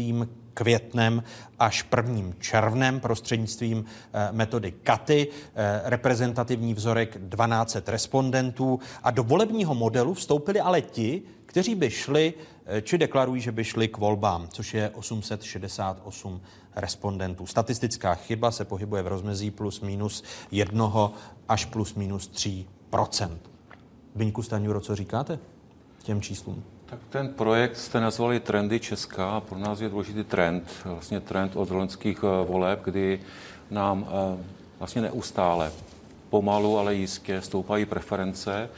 Eh, já věřím, že ten trend udržíme, protože opravdu reálný test voličských nálad budou Eh, říjnové komunální a senátní volby. Eh, nicméně se ukazuje, že voliči rozumí naší politice po volbách, rozumí tomu, jak postupujeme, podle mě oceňují naši zásadovitost, zásadovost, eh, oceňují... Opozice vám tedy prospívá? No, já myslím, že ano. Hlavně nám prospívá podle mě to, že děláme to samé, co jsme říkali před volbami, protože nám to mnozí nevěřili, protože ti, kteří nám nevěřili, nás mnozí vyzývali, abychom ten svůj postoj změnili. A současně přicházíme s, konk- s konkrétními návrhy zákonů, které odpovídají našemu programu, snížení daní, snížení byrokracie. Podle mě eh, ukazujeme svoji kompetenci v poslanecké sněmovně, taky neústupnost v, v programových věcech a já věřím, že ten trend, trend bude pokračovat. Když na to podívám obecně, tak eh, vlastně ti, kteří jsou v opozici, eh, v jasné, čitelné opozici, těm ty preference rostou, těch ostatní buď stagnují, eh, nebo ne. A Počkejte, ale v opozici je i tady SPD. A SPD není v opozici, to je jenom slovně. Reálně v opozici není. Měli jsme mít jedno z témat i fungování poslanecké sněmovny od voleb. To, to, to bude. Takže uh, jsem si udělal nějakou statistiku. Tak uh, reálně SPD je, uh, já bych řekl, nejvěrnější spojenec vládní strany dnešní jednobarevné vlády. Proč ne? Jako je, já jenom konstatuju fakta, nějak, žádným způsobem to nekritizuji, ale pak podle mě je docela logické, pokud někdo v, opozit, eh, pokud někdo v koalici a um, případně ta vládní strana dělá částečně jeho program, tak je logické, logická reakce těch voličů, tak dělají ten náš program, proč bychom případně nezměnili preference, proč bychom nedali hlas té případně silnější, silnější straně, protože musíme podle mě rozlišit eh, politická prohlášení, kdo Jenom teď je, vstoupím do vaší řeči, protože bych chtěl, aby Radek rozvoral. Určitě. Za, za, za SPD mi řekl, Ale jestli... pak jsem schopen dát konkrétní čísla na konkrétních číslech o hlasování o zákonech, o personálních věcech, o mimořádných schůzích. Je- Se jasně ukazuje pevné spojenectví ANO, SPD, KSČM a to referendum bych chtěl trošku pozlobit pana místo o tom, jestli ti tři do, vezmou do party čtvrtého nebo ne, že nic nenasvědčuje tomu, že by, eh, že by ta fungující eh, sněmovní koalice přestala fungovat. Vy jste chtěli nějaké podmínky, aby to nebylo, jste neprosadili, tak podle mě to bude pokračovat dál, buď ve třech, anebo ve čtyřech. Tak vy jste, vy jste tady se rozhodl, že budete provokovat oba dva spolu diskutující Radku Rozvorale. Eh, pro vás to, že se držíte zhruba na těch číslech, eh, které jste získali v říjnových sněmovních volbách, je to zklamání a může to být dáno tím, že tady Zbyněk Stanjura říká, že jste vlastně součástí vládní koalice, alespoň v poslanecké sněmovně. Ne, tak součástí vládní koalice samozřejmě nejsme. Je pravda, že u některých zákonů jsme hlasovali stejně jako ANO a třeba KSČM, ale u některých zákonů hlasujeme i s ODS, to prostě tak je. A prostě z toho je vidět, že prostě ten náš program se prostě prolíná s hnutím ANEM a s KSČM asi nejvíce. A co se týče volebních preferencí, tak prostě my jsme zvyklí na to, že nám veškeré agentury vždycky historicky dávaly minimálně o 3 až 4% méně. To ale jako dodám, že opravdu není problém Kantar TNS, protože ta vám, ta se trefila i do toho volebního výsledku v trendech Česka, takže Já mám tady, já mám tady pro vás eh, analýzu, analýzu průzkumu veřejného mínění, který byl dělaný před krajskými volbami v roce 2016, kterou jste si udělali, nebo kterou si nechala udělat Česká televize od agentury Median a Stenmark. ale mluvím o Kantaru, takže eh, s dovolením Kantar je přejmenovaný samozřejmě. Ne, není, pře- není přejmenován. ale- Median a Stemmark existují, takže Dobře, to nevadí. teď ukazuje vás, nevadí, eh, protože se teď bavíme o této konkrétní agentuře, která dlouhodobě dělá Jo, trendy pořádku, Česka. v Takže, pořádku. takže eh, nevnášejte sem jiné, jiné agentury. Ale tam se vás, jestli si myslíte, že ta stagnace vašich preferencí může být eh, dána možná i chybnou politikou ve vztahu k vašim voličům. To bych neřekl a já bych se ještě vrátil k těm preferencím, protože určitě důležité u preferencí je, kdo si je nechává dělat, kdo je dělá a jak je položená otázka. To je, to je prostě velice důležitý. Prostě tou otázkou se dá ovlivnit spousty, spousty voličů a bylo to samozřejmě vidět i na tomhletom, i na tomhletom projektu, který já tady mám, který já tady mám, co, což se nechala udělat Česká televize před krajskými volbami, byla to teda jiná, jiná průzkumní agentura. A tam v té analýze mám srovnáno hnutí e, stranu TOP 09 a nás před krajskými volbami. A vy jste na základě téhleté předvolební e, těle těch průzkumů dělali předvolební debaty já s lídry, vás- s lídry kandidátech. Nechte mě domluvit, nechte mě domluvit. Já, Ten průzkum byl dělán si- čtvrt roku před krajskými volbami. ne, Když se tohle podíváte... To, to, tohle to je děláno, tohle to je děláno někdy, někdy v září před krajskými volbami. Ano, a volby byly na konci října, takže říkám No. dva měsíce. Ale kdy se já jenom, aby si, preference. a- aby si, lidé udělali, aby si lidé udělali představu, jak se takové... Jak Takže když se vám preference průzkumy- nelíbí, tak začnete zpochybňovat výzkumy. To No není, to- že to se nám to děláte teď. nelíbí. Ano, to si tady, děláte. tady jsou jasný data, jak to, jak to eh, při těchto těch, při těchto těch preferencích bylo. A TOP 09 dostala v každém kraji na 10%, někde dokonce až 18%, a v celkovém průměru to dělalo 14%. Jaký je realita rozdíl- voleb, Mohu se vás zeptat? realita voleb však byla úplně jiná, to s celkovým průměrem 5,2, to znamená celkový rozdíl byl 9%. Mohu se vás zeptat, jaký je reální- roz- u reálních pane, volbách. pane, eh, V místopředsedo, kraji, jaký- jako ve středočeském, to bylo 11%. Jaký je rozdíl rozdíl. mezi volebním potenciálem a volebním modelem? Volební potenciál je, co můžou ještě eh, samozřejmě ty strany dostat, mm, když se lidé rozhodují, jestli nevědí, jestli nevědí a vědí. A jaký To je volební model? A volební model je to, co jsou lidi 100% rozhodnutí. Takže jaký je rozdíl mezi volebním potenciálem a volebním modelem? No, nějaký procenta tam budou, ale prostě já Tady jsou, tady jsou A vy daný, teď, to, daný, to, je, to je to, co vám napsalo vaše tiskové čísla. oddělení. Ne, ale... to jsem si dělal sám. Počkejte, Tuto ale... analýzu jsem si dělal já sám. A, ta, a, ta, a ty průz, ten průzkum, Podle který teď vy toho. citujete, Podle tohohle říkám, toho. že od, od jiné Podle tohohle agentury, tak je to volební potenciál nebo volební Takže proto model? jsem říkal, že záleží, se vás, jestli to je kdo volební ten potenciál. nechal udělat Tam se, jestli ta čísla, která citujete, je volební potenciál nebo volební model? No to já se tady můžu podívat, co to je. Jestli to, jestli to tady bude napsaný. Je to aktuální volební potenciál. Tak vidíte, proto ta čísla jsou daleko větší, protože tam se No ale ukazuje, promiňte, pane moderátor, 11% rozdílu. protože to je 11% volební rozdílu. potenciál. Podívejte se na volební potenciál a je dva měsíce My jsme, před v těch volbami. debatách byli, my jsme v těch debatách byli ve třech, Topka byla skoro ve všech a pak má rozdíl 9%. Já chápu vaši politickou strategii, eh, Prostě tohle, se že, nám, tohle se nám prostě nelíbilo. že, že, jde, že jde vám o Pokud to, se platíme, Já- pokud se bavíme o průzkumech, tak jsem to chtěl občanům nějakým Ale bavíme se o jiných průzkumech jiných agentur. Bavíme se o volebním potenciálu, který vy teď směšujete s volebním modelem. Eh, trendy Česka a Kantar TNS, všechny eh, sociologické agentury přiznávají, že měl ty nejlepší výsledky, ať už při volbách roku 2013, při loňských volbách, při prezidentské volbě. Proto se vás ptám, proč tady zmiňujete zase jiné kritérium, což je volební potenciál. Ještě navíc zmiňujete průzkum, který se uskuteční téměř čtvrt roku před samotnými volbami. Čtvrt roku ne, Kdy vy- ale sám jste dva řekl- měsíce. Sám jste řekl, že to byl měsíc. no, Nebo měsíc Ne, to jsem neřekl, já jsem řekl dva měsíce, protože začátek... To, eh, myslíte si, že to, to je zásadní problém, tedy proč spochybňovat ta data? Protože vy zůstáváte na svém. Ukazuje se, že sociálním demokratům eh, ta opozice by možná mohla vyhovovat více než, eh, než účast ve vládě, protože občanští demokraté a piráti jsou ty strany, které teď aktuálně jdou nahoru. No tak eh, já jsem skoro měl chvilku pocit, že tady s panem předsedou Stanjurou jsme navíc, protože eh, ta diskuze o tom, co se dělo před dvěma lety před krajskými volbami, mě v tuto chvíli přijde absolutně nevhodná, protože tady mluvíme Ne, o be, beru to aktuálním... tak, že to je strategie SP, SPD, ukazovat, že česká televize je tom- řízená TOP 09. V tom to je... případě je mě SPD líto, protože si myslím, že bychom Proto měli jste tady zmiňoval mluvit ta o těch data. aktuálních tématech a aktuální téma je to, co jste zveřejnili a já myslím, že spíš bychom se měli nad těmi daty zamyslet a přesně jak říkal pan předseda Stan, Stanjura, je to o určitých trendech. Já první, co považuji za eh, docela silné sdělení, že, že eh, poslanecká sněmovna tak jako tak by i po předčasných, případných předčasných volbách byla rozdělená. Eh, Jestli jsem zaznamenal správně, tak by bylo místo devíti asi osm stran, což znamená, že to dělení je evidentní.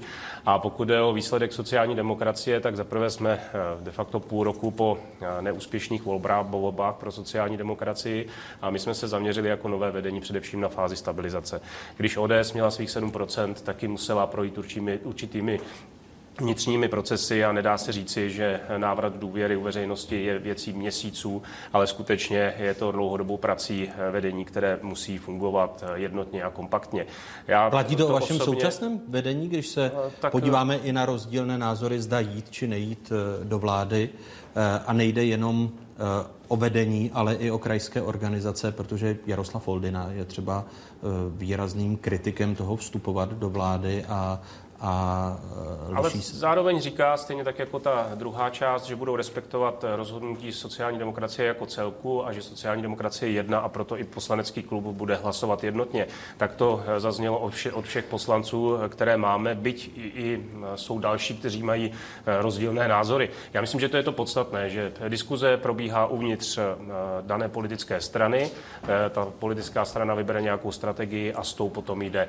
Pokud členové rozhodnou jít do vlády, budeme to respektovat. Já, jak jsem naznačil, dovedu si představit i tu druhou variantu, eh, protože tak, jak já si čtu především výsledky eh, tohoto, eh, tohoto průzkumu, tak je jednoznačné, že Andrej Babišovi paradoxně zůstávají už dneska de facto zejména levicoví voliči a ti poslední pravicoví nebo středoví, kteří eh, byli eh, v minulosti voliči ODS TOP 09 a přešli k Andreji Babišovi, tak se možná vrací a dneska k ODS.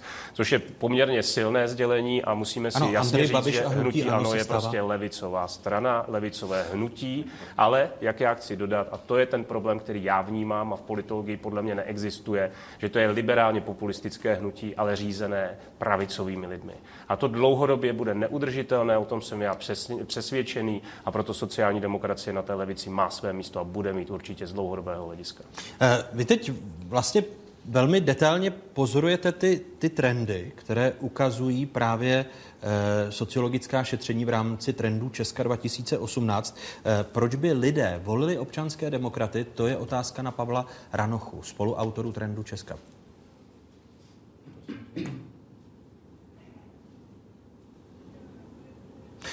Tak ještě předtím, než tedy se na to podíváme a poslechneme si Pavla Ranochu, tak se podíváme ještě na to, jak se právě mění preference za ty poslední, poslední tři, tři měsíce. Eh, tedy, eh, jak eh, tady ten vývoj se odehrává.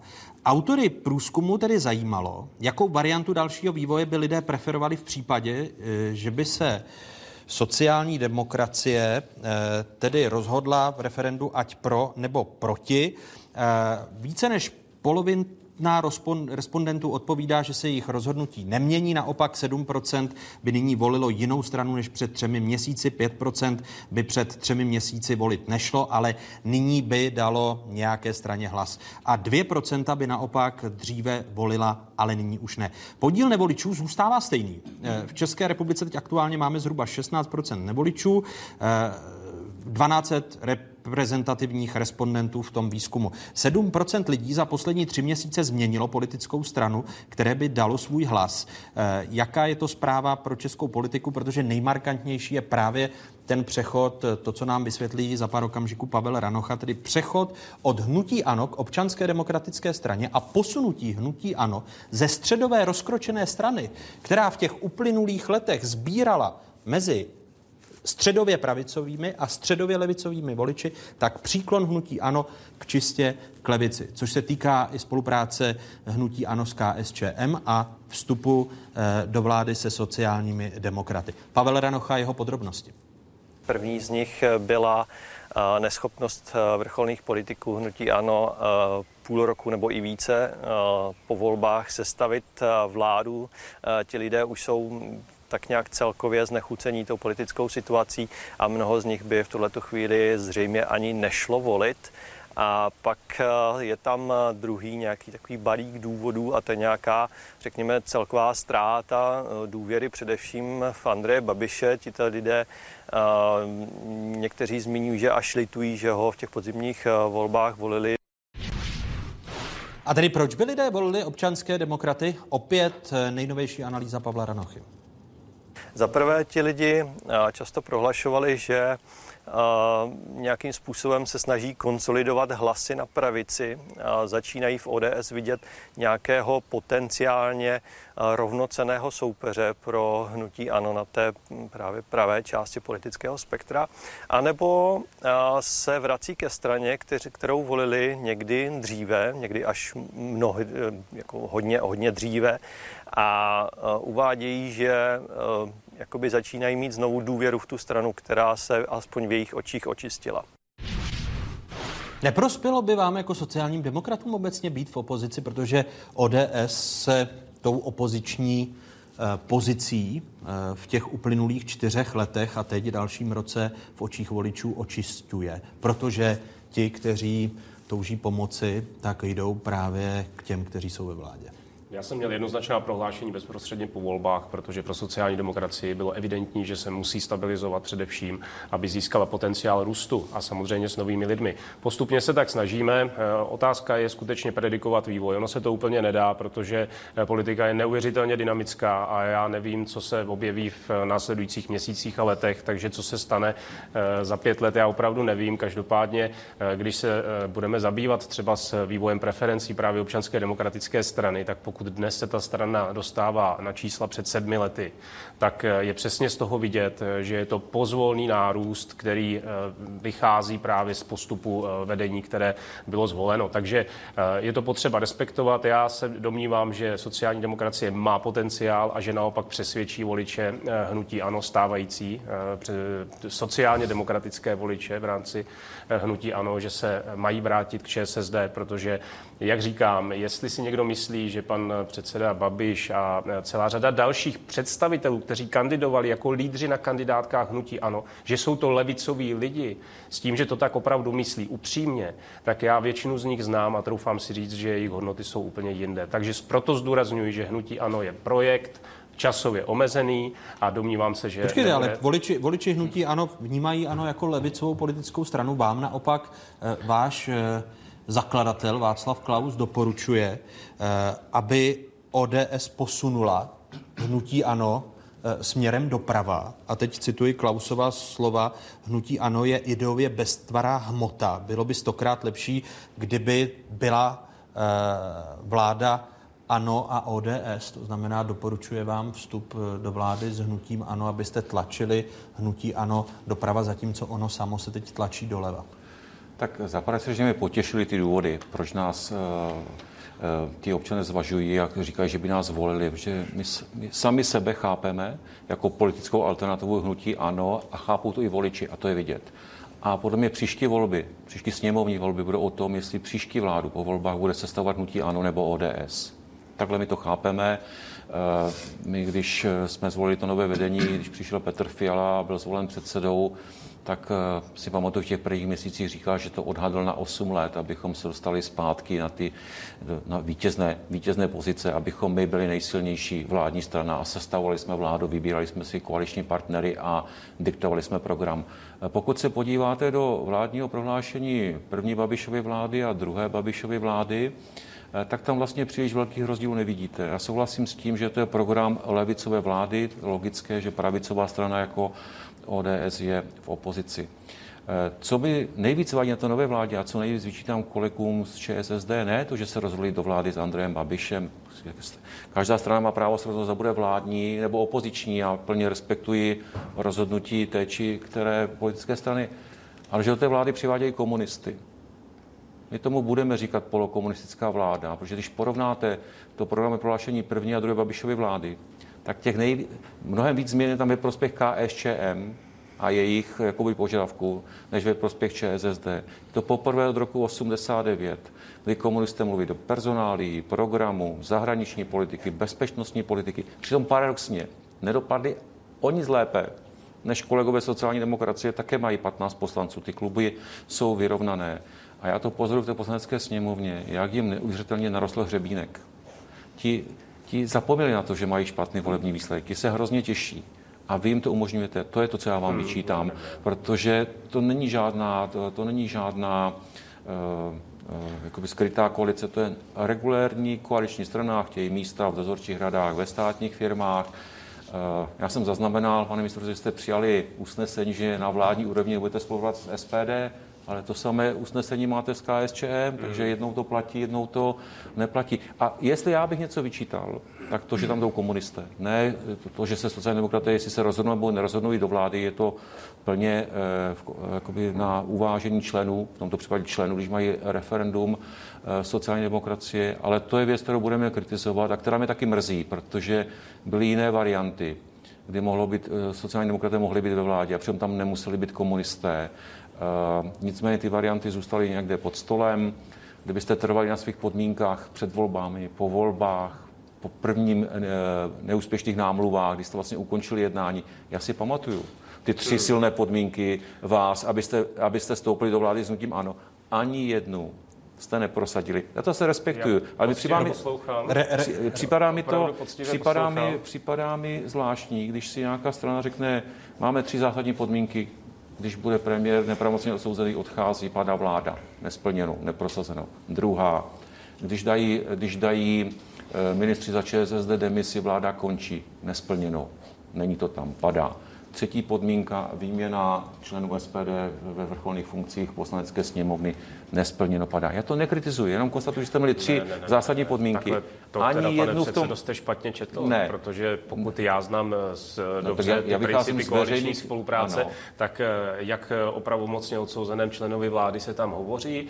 Hovoří se tam i o situaci, když eh, odchází ministři za ČSSD, no, to znamená, že končí celá vláda, vláda ale to je zásadní a tak dále. Rozdíl. Takže, Přijde, pane ministře, to je zásadní rozdíl, jestli padá vláda, a nebo jestli končí, pane předsedo, končí smlouva. Já, já jsem vás... Omlouvám se. Vy jste měl docela velký prostor, řekl jste spoustu věcí a je to opravdu vidět, Omlouvám že to je věc se. výkladu.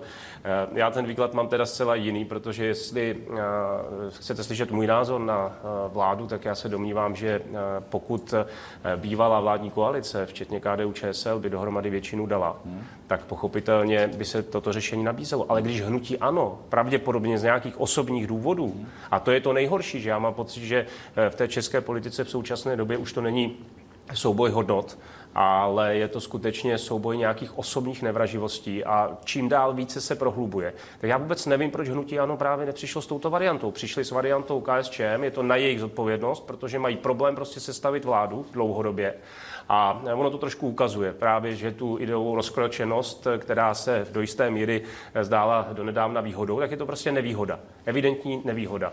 A e, já, pokud bych e, měl být já ten hlavní, tak já bych samozřejmě oslovil své bývalé koaliční partnery. To, že tady došlo jenom v jednom případě a v druhém ne, to se musíte zeptat pana předsedy Babiše. Asi k tomu měl nějaké osobní důvody.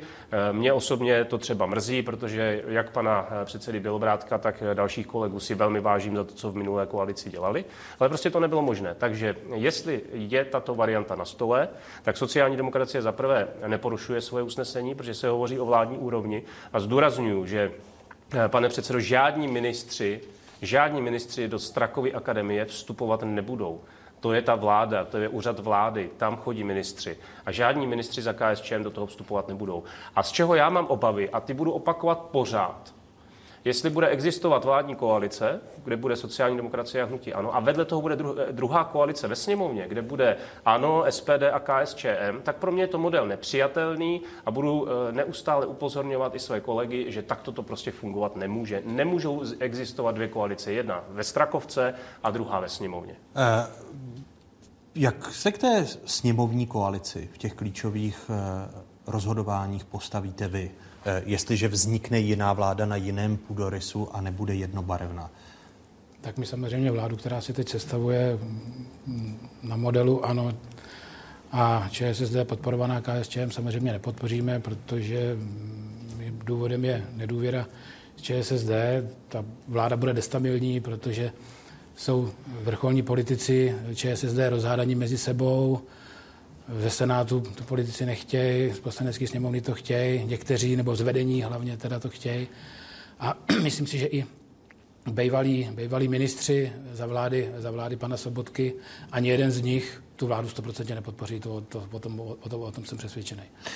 Vy myslíte, že nebudou respektovat uh, Nevím, výsledky takový, vnitro? Takový názor, co, co teda vnímám a vidím, tak si myslím, že to pro ně bude velice, velice problematické. Ale oni tvrdí, že, že budou respektovat to vnitrostranické referendum. Vy už máte v SPD jasno, pokud vznikne ona menšinová vláda sociálních demokratů a hnutí ano, tolerovaná KSČM, tak budete aktivně hlasovat proti vyslovení důvěry. Samozřejmě, samozřejmě. Změnila by se ještě nějak ta situace, eh, pokud by s vámi Andrej Babiš začal jednat, abyste tu vládu tolerovali případně? Jsme na to, jsme na to samozřejmě připraveni, pokud ČSSD ve svém referendu neprohlasují vstup do vlády a nestoupí do vlády a hnutí ano nás osloví, tak my jsme na tu variantu připraveni a jsme, podpořit, jsme schopni podpořit vládu odborníků nominovanou, nominovanou hnutím ANO za výměnu eh, prohlasování našich některých programových bodů. Eh, I, I když se to části vašich voličů nemusí líbit. Já chápu, že opět můžete tady spochybňovat uh, sociologická šetření. A tak samozřejmě to tak může být, my to taky tak vnímáme, že část našich voličů, uh, části našich voličů se to nelíbí, ale my stále tvrdíme, že pokud budeme chtít prosadit body našeho programu, tak prostě bez spolupráce s hnutím ANO to prostě nejde. Mají 78 poslanců a bez nich to prostě ve sněmovně nejde. Proto jste tak i, i lojální k hnutí ANO v některých těch klíčových zasedání, což tady kritizuje. No, nevím, jestli lojální, ale prostě hlasovali jsme podle nejlepšího vědomí a svědomí, tak prostě takhle to, takhle ne, ne, po, počkej, počkejte vteřinu, protože my se ještě podíváme, když tady s Radkem eh, rozhovorem právě popisujeme to, co by lidé chtěli. Pokud by náhodou Příští týden oznámili sociální demokraté, že u nich nedopadl vstup do vlády hnutí ano. Co si myslí veřejnost? Eh, jaké varianty z těch možných by uvítala? Podívejme se tedy na ta data. Pro mohli si vybrat respondenti z několika variant, co by se mělo v české politice dít, pokud sociální demokraté v referendu odmítnou vstup do vlády. Tedy eh, pro variantu vlády hnutí ANO s komunist, ty a hnutím SPD, což je varianta, kterou upřednostňuje prezident republiky, eh, v případě, že sociální demokraté do vlády nevstoupí, tak se vyslovilo jen 14% respondentů. A je to varianta až až třetí. Eh, čtvrtina respondentů by podporovala vládu hnutí ANO s jinými politickými stranami, ale bez účasti Andreje Babiše.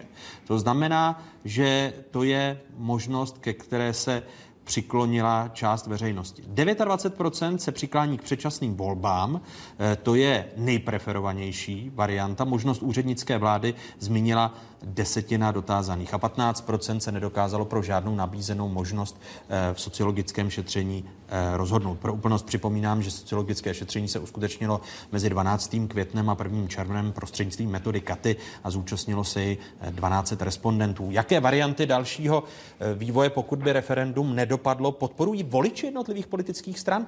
Tady je analýza Pavla Ranochy, spoluautora výzkumu.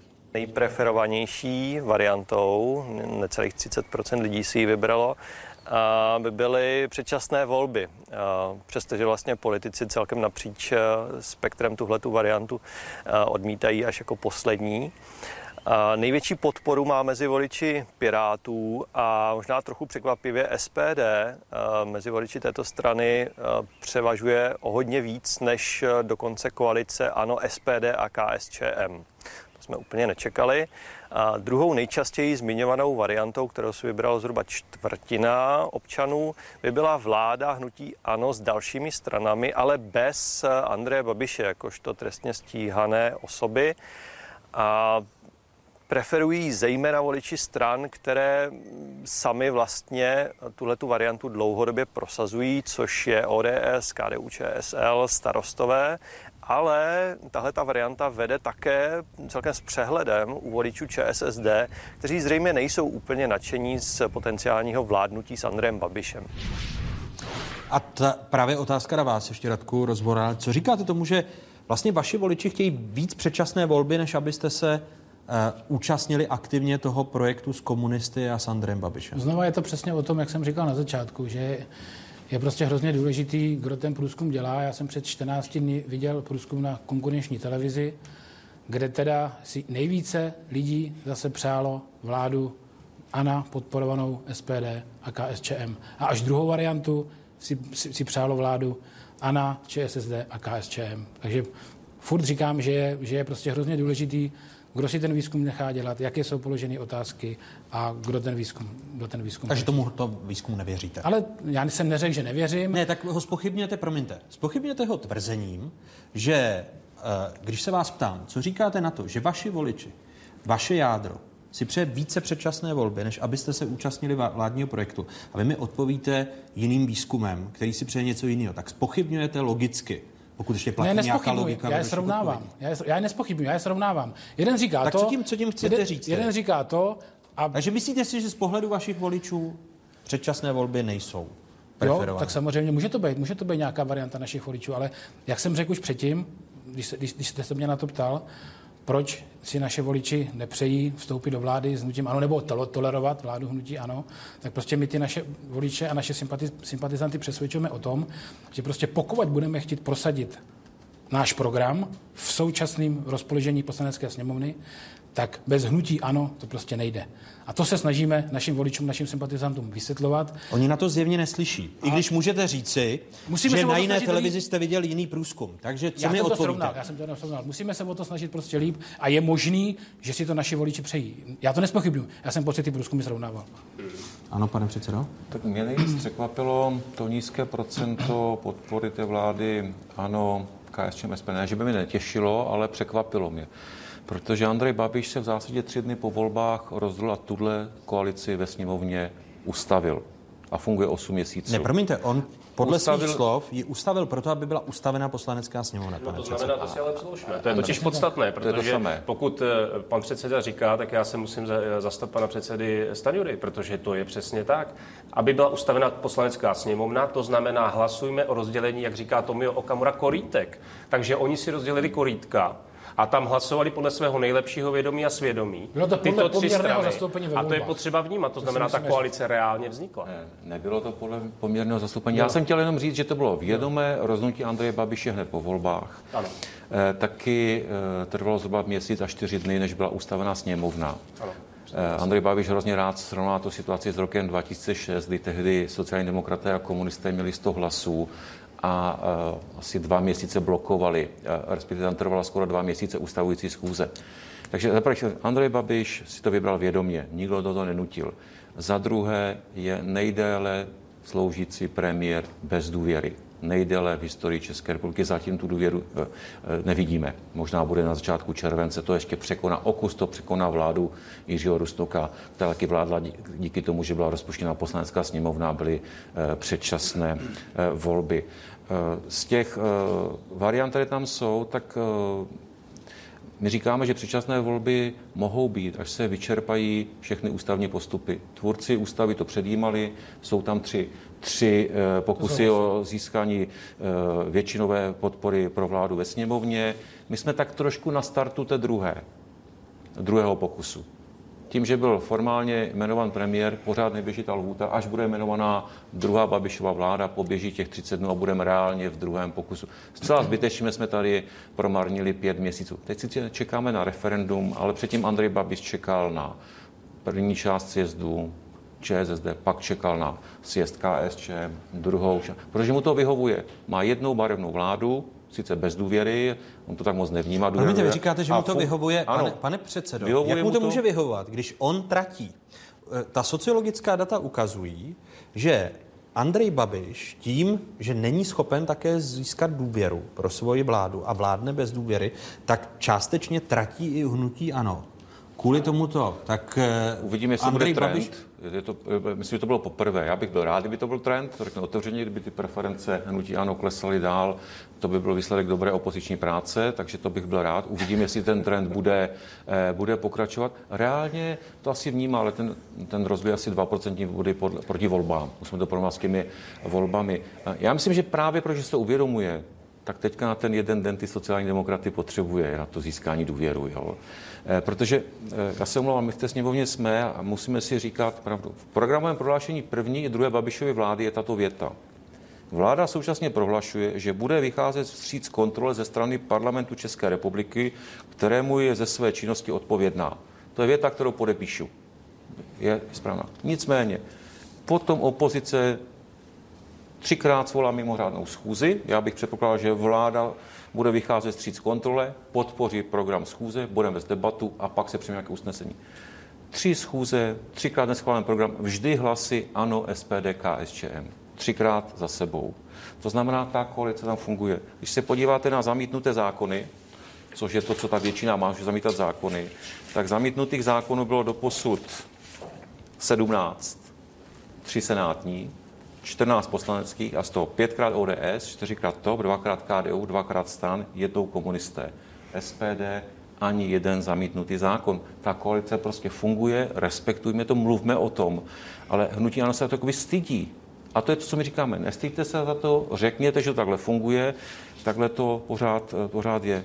Pak tady mám těch Promiňte, 22 zákonů, které Ano, vy, vy tady máte před sebou tabulku a děsím se, že z ní budete dál ještě číst. Ale tady odpověď na zástupce. Ne, jak se jenom na faktech ukázal, se omlouvám, že ta koalice prostě funguje a že si ji vybral Andrej Babiš. Nikdo ho do ní nenutil. A vy, a vy změníte v případě, že eh, teď tedy nebudete s hnutím ANO moci nic prosazovat, protože ma, budou mít uzavřenou koalici eh, s, se sociálními demokraty a toleranční patent s KSČM. Změníte vy nějak politiku eh, ve vztahu k hnutí ANO v poslanecké sněmovně, když vám tady eh, váš spoludiskutující, který je v opozici, říká, že vlastně opozicí nejste pro hnutí Tak my samozřejmě politikařit nebudeme a pokud to budou zákony, které máme i my ve svém volebním programu nebo politickém programu, tak samozřejmě pro ty body budeme hlasovat taky, protože chceme změnit život lidí, chceme přidávat důchodcům, chceme přidávat rodinám s, s malými dětmi, který, který pracují a který, který vedou řádný život. Takže pokud to bude o zákony, který máme my ve svém, ve svém politickém programu, tak pro ně samozřejmě ruku zvedneme. Takže ta strategie se nezmění, eh, nebo změní ve vztahu třeba k mimořádným, k mimořádným My jsme, my, jsme, my jsme slíbili voličům před volbami nějaký svůj volební program, nějakou svoji strategii a tu prostě chceme a budeme, budeme dodržovat. Eh, tady věc, která se ještě týká toho vyjednávání o vládě, pane místo předsedo Netolický. Eh, setkal se váš předseda s prezidentem republiky. Víme, že prezident republiky jasně v několika rozhovorech formuloval své výhrady k vašemu kandidátovi na post ministra zahraničí, tedy k Miroslavu Pochemu, který tedy má usednout na ministerstvo zahraničí. Andrej Babiš dává najevo, že by nechtěl mít konflikt mezi ministrem zahraničí, prezidentem republiky a premiérem jako trojčlenkou, která formuluje zahraniční politiku. Je pravdivá informace, že se uvažuje ještě o výměně rezortů doprava za ministerstvo zahraničí, tedy že by ministerstvo zahraničí obsadilo hnutí ANO a vy získali dopravu, nebo už se rezorty definitivně měnit nebudou? Tak, jak jsem byl ubezpečen panem předsedou Hamáčkem, tak se opravdu o rezortech nejedná. A jednat nominace, nebude? Jednat by se nemělo, ale nejedná. V žádném případě se nemění nominace, eh, to znamená jména zůstávají stejná. Já myslím, že je to tak dobře, protože hlava státu v tomto případě má pouze potvrdit nominaci, která vychází formálně jednoznačně od předsedy vlády. A pokud tady existuje nějaká koaliční dohoda, tak samozřejmě koaliční partneři se dohodnou na nějakých eh, pravidlech a poté nominují konkrétní ministry. To znamená, prezident republiky měl relativní volnost v tom, jak bude vybírat předsedu vlády, ale nyní už by měl respektovat návrhy pana předsedy vlády. To znamená, taková ta, eh, jak to jsme to loni slyšeli, ten kreativní výklad ústavy. Já musím konstatovat, že pokud nějací ústavní právníci eh, radí panu prezidentovi, že má úplnou volnost, tak jsou teda špatní ústavní právníci. A je to totež, jako že teď tady je vláda bez důvěry, já nevím, jak dlouho a nikomu to nevadí. Já jenom chci zdůraznit, že pokud v jakémkoliv zákoně nebo v ústavě není konkrétně stanovená lhůta, tak to neznamená, že je to na věky. To je naopak, se má jednat, eh, jakmile to je možné, to znamená i hned, jakmile je to možné, bez, od, bez odkladu. A my to neustále vykládáme tak, že vlastně je to pohoda, že to nevadí, teď vlastně ono všechno funguje. Ale ono to tak není, protože vláda bez, bez důvěry mimochodem upozorňuje, že je pouze údržba. To není nic jiného. To není Počkejte, žádný rozvoj. Prakticky mi teďka vysvětlíte, jak to bude, když, ne, promiňte, když prezident ano. republiky, abych zůstal u vašeho kandidáta na mhm. post ministra zahraničí, když prezident republiky se rozhodne nejmenovat, tak vy si to vysedíte a budete říkat, prezident nevysedíte, republiky musí... Nevysedíte. Musí a nebude prostě, jmenován ministr ne, zahraničí? Do toho musí už zasáhnout ústavní soud. Jednoznačně. Protože už by taky jednou někdo mohl definitivně říci, výklad ústavy a to dělá samozřejmě ústavní soud na základě konkrétních podnětů. A jeden z těch podnětů by mohl být právě nečinnost v případě jmenování ministra zahraničních věcí. To znamená, ten ústavní soud, co sídlí v Brně, tady není zase jenom tak do počtu. Ale myslím, že by mohl v, te, v tomto případě e, svým judikátem také upřesnit právě tuto kreativitu, která v případě e, ústavy a v případě těch lhůt a v případě všeho toho, co jsme si řekli, tak tady je. Ale jinak jenom Vy byste se tady obrátili poznámka. jako sociální demokraté nebudete měnit kandidáta a obrátili byste se na ústavní Říkám svůj názor, pokud by šlo o moji osobu, tak já bych tak určitě učinil. Jedinou poznámku, kterou jste říkal o výměně rezortu dopravy, no, když jsem slyšel, že má zůstat pan minister Ťok, tak možná v rámci záchrany tohoto rezortu by to možná stálo za úvahu. Ano, pane předsedo. Já teda pevně doufám, že to ústavní soud rozhodovat nebude. Ta věc je přece úplně jasná. Je jasná a na tom se přece ukazuje, zda koalice funguje nebo ne ten, to jmenování ministrem je přece obou strany akt. I ten minister to přijímá. Neumím si představit, když premiér a předseda koaliční strany trvají na nějakém jménu, že ho prezident může blokovat. Ano, prezident může vést jednání, může říkat, mně se to nelíbí, ale pokud si budou trvat na svém, premiér předloží... předloží Andrej Babiš to je ale, bude trvat. Počkejte, ale to je jiná věc, kterou neřeší ale ústavní soud, ale to je věc nějaké politických dohod a politických jednání. Ale to, že když premiér předloží seznam ministrů, si představit, že by, že by jednoho nejmenoval prezident. To prostě není možné. A v tom případě by si měl jako první protestovat premiér a říct buď všichni nebo nikdo. To je přece logické. Nezatěžujeme takhle jasnou věcí ústavní soud, co by, co by rozhodoval. Je to úplně jasné. Druhá, pak můžeme spekulovat, ale pokud platí to kteroukoliv vládu a kteroukoliv prezidenta, pokud bude ústava platit, jak je dneska, pokud předseda vlády a předseda koaliční strany budou trvat na své nominaci, prezidentovi nezbude nic jiného, než ho jmenovat, že to je jediný ústavní postup. Takže se nestražme tím, že půjdeme k ústavnímu soudu. Já, já myslím, že to já si je... představit, že by taková vláda mohla fungovat bez ztráty sebeúcty, že jeden z, toho, z těch jmenovaných jmenován není a ten post není obsazen. To si vůbec nevím představit, jak by taková vláda eh, mohla fungovat, ale podle mě to věc politických jednání a ne toho, jít až k ústavnímu soudu. Já mám, říkáte, trošku obavy, já mám trošku obavy, že pokud eh, nedojde k jakémukoliv judikátu v této věci, tak do budoucna eh, si hlavy státu budou v tomto dělat, co chtějí a prostě nemůžou. Přestože jsme změnili formu volby z nepřímé na přímou, tak se tím vůbec nezměnily kompetence hlavy státu. A to, že eh, tyhle diskuze se vedly i za pana prezidenta Klauze, za pana prezidenta Havla, to víme. Dneska je ta situace evidentně ještě posunutá dál a od toho ten ústavní soud přece je, aby případné ústavní spory řešil. Ale o to je tady taky parlament, obě dvě komory, které mohou mít jasná politická stanoviska a vlastně svými konkrétními kroky, konkrétními rozhodnutími donutit, pokud by prezident nechtěl konat podle ústavy, aby to skutečně udělal. To je o té politické a jak debatě. konkrétně, jestli se můžu zeptat? Tak eh, například to, že, ta, že, že premiér odmítne jmenovat vládu, pokud nebudou jmenováni všichni ministři.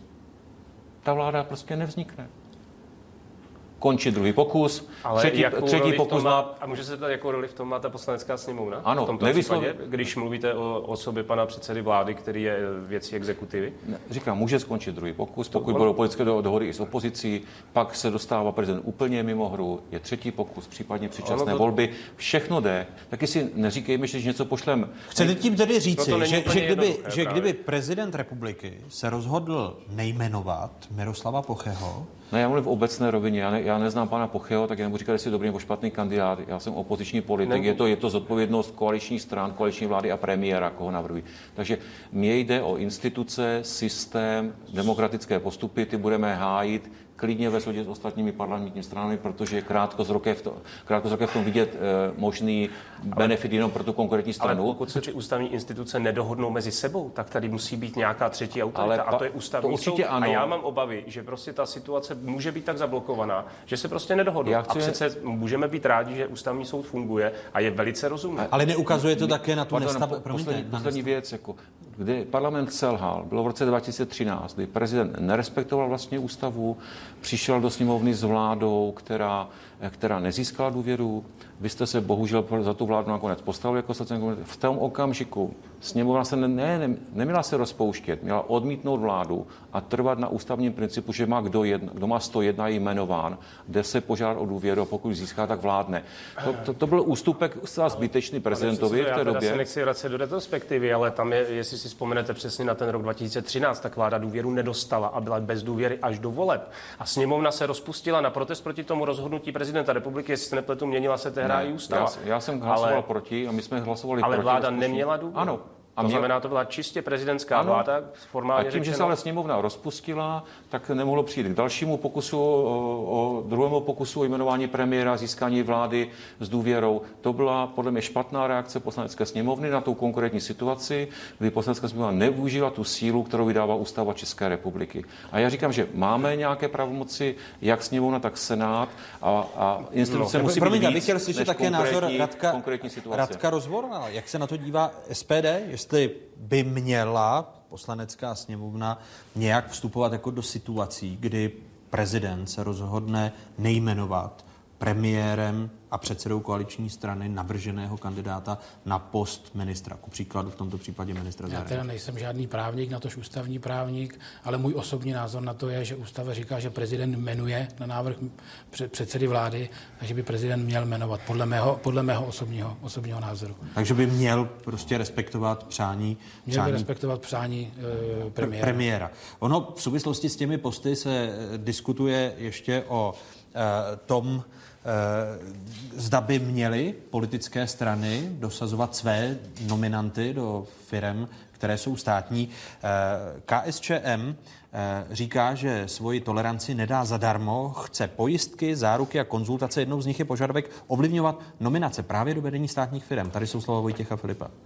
Pro nás je to základní principiální věc opuštění nepolitické politiky. Prostě buď platí článek 5 ústavy České republiky, že politické strany jsou tím základem, jejich svobodná soutěž základem pro politický režim a tedy i e, ekonomiku e, toho státu, anebo tady budeme mít jenom aktivisty, kteří budou o něco starat jenom chviličku a dlouhodobý rozvoj České republiky nebude žádný.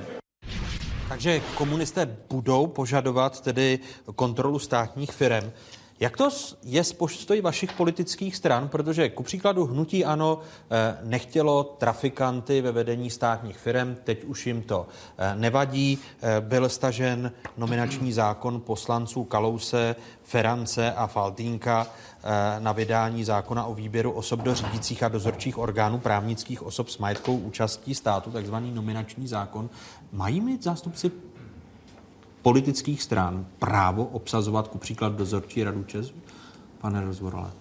Tak trafikanty samozřejmě, my jsme proti tomu, aby se nějaký, nějaký trafiky bývalým, bývalým, politikům, bývalým politikům dávali, ale pokud si, to, pokud si to mezi sebou nějakým způsobem ty vládní strany se na tom dohodnou, je to prostě nějakým způsobem jejich dobrá vůle a když se na tom dohodnou, tak... Kdyby, kdybyste byl vládní stranou, nebo SPD bylo vládní stranou. Chtěli byste se na tom dohodnout? SPD vládní stranou není, v současné době ani nebude, takže to myslím, že v současné době to není na pořadu ne. No ne, ale kdybyste byli vládní stranou, tak mi jde, jaké principy byste, byste hájili? Tak my jsme o tomhle nějakým způsobem ještě nejednali, protože říkám, není to na, na pořadu dne. Počkej, takže nejste připraveni na tu situaci a teprve, to znamená, principy nemáte zakotvené. Nejsme, říkám, nejsme vládní stranou. Jestli si mají strany, a i které jsme... jsou u moci obsazovat podle nějakých nominačních principů dozorčí, dozorčí rady státních firm. No, my jsme řekli, že prostě pro, jsme proti trafikám eh, pro bývalé politiky a tak se na to budeme tvářit do budoucna. Takže kdybyste byli ve vládě, tak byste razili tento model? Tak bychom razili tento model. Byť ve vládě nejste předtím jste říkal, že nemáte zatím to rozmyšlené. No, protože jsem říkal, že nejsme vládní strana, ani nebudeme vládní strana, pokud nebude, eh, nevíde referendum ČSSD o vstupu do vlády, budeme požádáni na to, jestli budeme eh, tolerovat vládu Andreje Babiše, tak bychom nějakým způsobem tu vládu tolerovali, ale v našem i politickém programu máme uvedeno, že eh, podporovat trafiky pro bývalé politiky nebudeme. Jenom ten nominační zákon, jak se díváte tady na eh, ty požadavky KSČM, pane místo předsedo? No mně jenom přijde úsměvné, že se tady SPD baví prostě o nějakých eh, trafikách tímto způsobem. Já prostě odmítám vůbec tuto diskuzi, protože třeba na Pardubickém kraji, eh, když jsem nastoupil před pěti a půl lety do funkce hejtmana, tak jsme odpolitizovali dozorčí rady a pokud možno i eh, výkonné orgány. To, že to se tak neděje obecně, je chyba, ale já předpokládám, že i ty nominace, které přijdou z jednotlivých stran, takže budou alespoň odborné, že to skutečně nebude pro nějaké bývalé politiky. A opravdu mě ta debata neustále ze strany SPD o nějakých korytkách, které odmítá, přijde hloupá, zvlášť za situace, kdy bezprostředně po volbách vám to eh, vůbec nevadilo. To já myslím, že těch korytek ve sněmovně jste dostali hodně a, a je to pořád tak až eh, trapná diskuze, kdy se něco vlastně dělá na jedné straně a mluví se úplně o něčem jiném. To znamená, že se neuvěřitelným způsobem prostě mění postoje, um, mění postoje a to si myslím, že dobře není. Takže uh, pokud jde o můj názor na uh, nominace, uh, podívejte, jednoznačně, pokud vládní strany nesou zodpovědnost, tak je jasné, že tam budou mít své nominanty, ale odborné. A pokud Andrej Babiš nabídne konkrétní pozice v jednotlivých státních firmách KSČM, tak je to jeho zodpovědnost. Takže nebudete výrazně proti tomu protestovat? Je to zodpovědnost předsedy vlády a vedoucí vládní strany. Pane předsedo? Tak já zastávám ten princip, že za ty nominace je odpovědný konkrétní minister, případně premiér. To, že, má, že mají nominovat lidi, kteří jsou odborně zdatní, je přece jasné. O tom nechci vést debatu, aby tam byl někdo. Eh, tohle je úplně jiný případ. Vojtěch Filip chce zvýšit vliv komunistů ve státní správě. To není vůbec o odbornících, chce o tom, aby ukázal, že přivádí do vlády po 30 letech komunisty a je to jeden z těch, eh, z těch eh, prvků, který chce ukázat svým soudruhům, je, že už mohou sedět i v těch státních a polostátních firmách. Jestli zákon ano nebo ne, na debatu. Já si myslím, že je důležité, aby tu nominaci za to stál ten minister. A jestli k té nominaci přijde tím, že osloví člověka, kterého zná, nebo jiným mechanismem, není důležité. Ale když ten člověk selže ve své funkci, tak je třeba říct, že to taky selhal ten minister. Že nemůže říct, že je tam představen z toho dozorčí rada, ale já to myslím úplně jinak. Eh, já jsem příznivce té přímé politické odpovědnosti, kompetence, vybírat kvalifikované eh, lidi a taky skládat účty. A eh, jestli Musí například... k tomu být nějaký zákon? Nemusí, podle mě nemusí. Takže ten nominační zákon není nutný. Podle mě není nutný, to ale neznamená, že jsme připraveni, že ho někdo předloží debatovat o parametrech, ale podle mě není nutný. Máme dostatek zákonů, my se teď snažíme v našem velkém právním úklidu rušit desítky a stovky eh, právních předpisů a to by byl jeden nový, podle mě zcela zbytečný. Velká politická diskuze, eh, jejímiž hosty byli předseda poslaneckého klubu občanských demokratů Zbigněk Staňura. Děkuji Děkuji. Děkuji Radku Rozvoralovi, který je členem předsednictva SPD. Těším se na shledanou. Děkuji za pozvání na shledanou. A děkuji i místo předsedovi sociálních demokratů Martinu Netolickému. Také děkuji, nashledanou. Děkuji vám, divákům, že jste se dívali. Připomínám internetové stránky České televize, kde najdete nejen záznamy našich pořadů. Eh, Hezký zbytek neděle, pokud možno ve společnosti 24.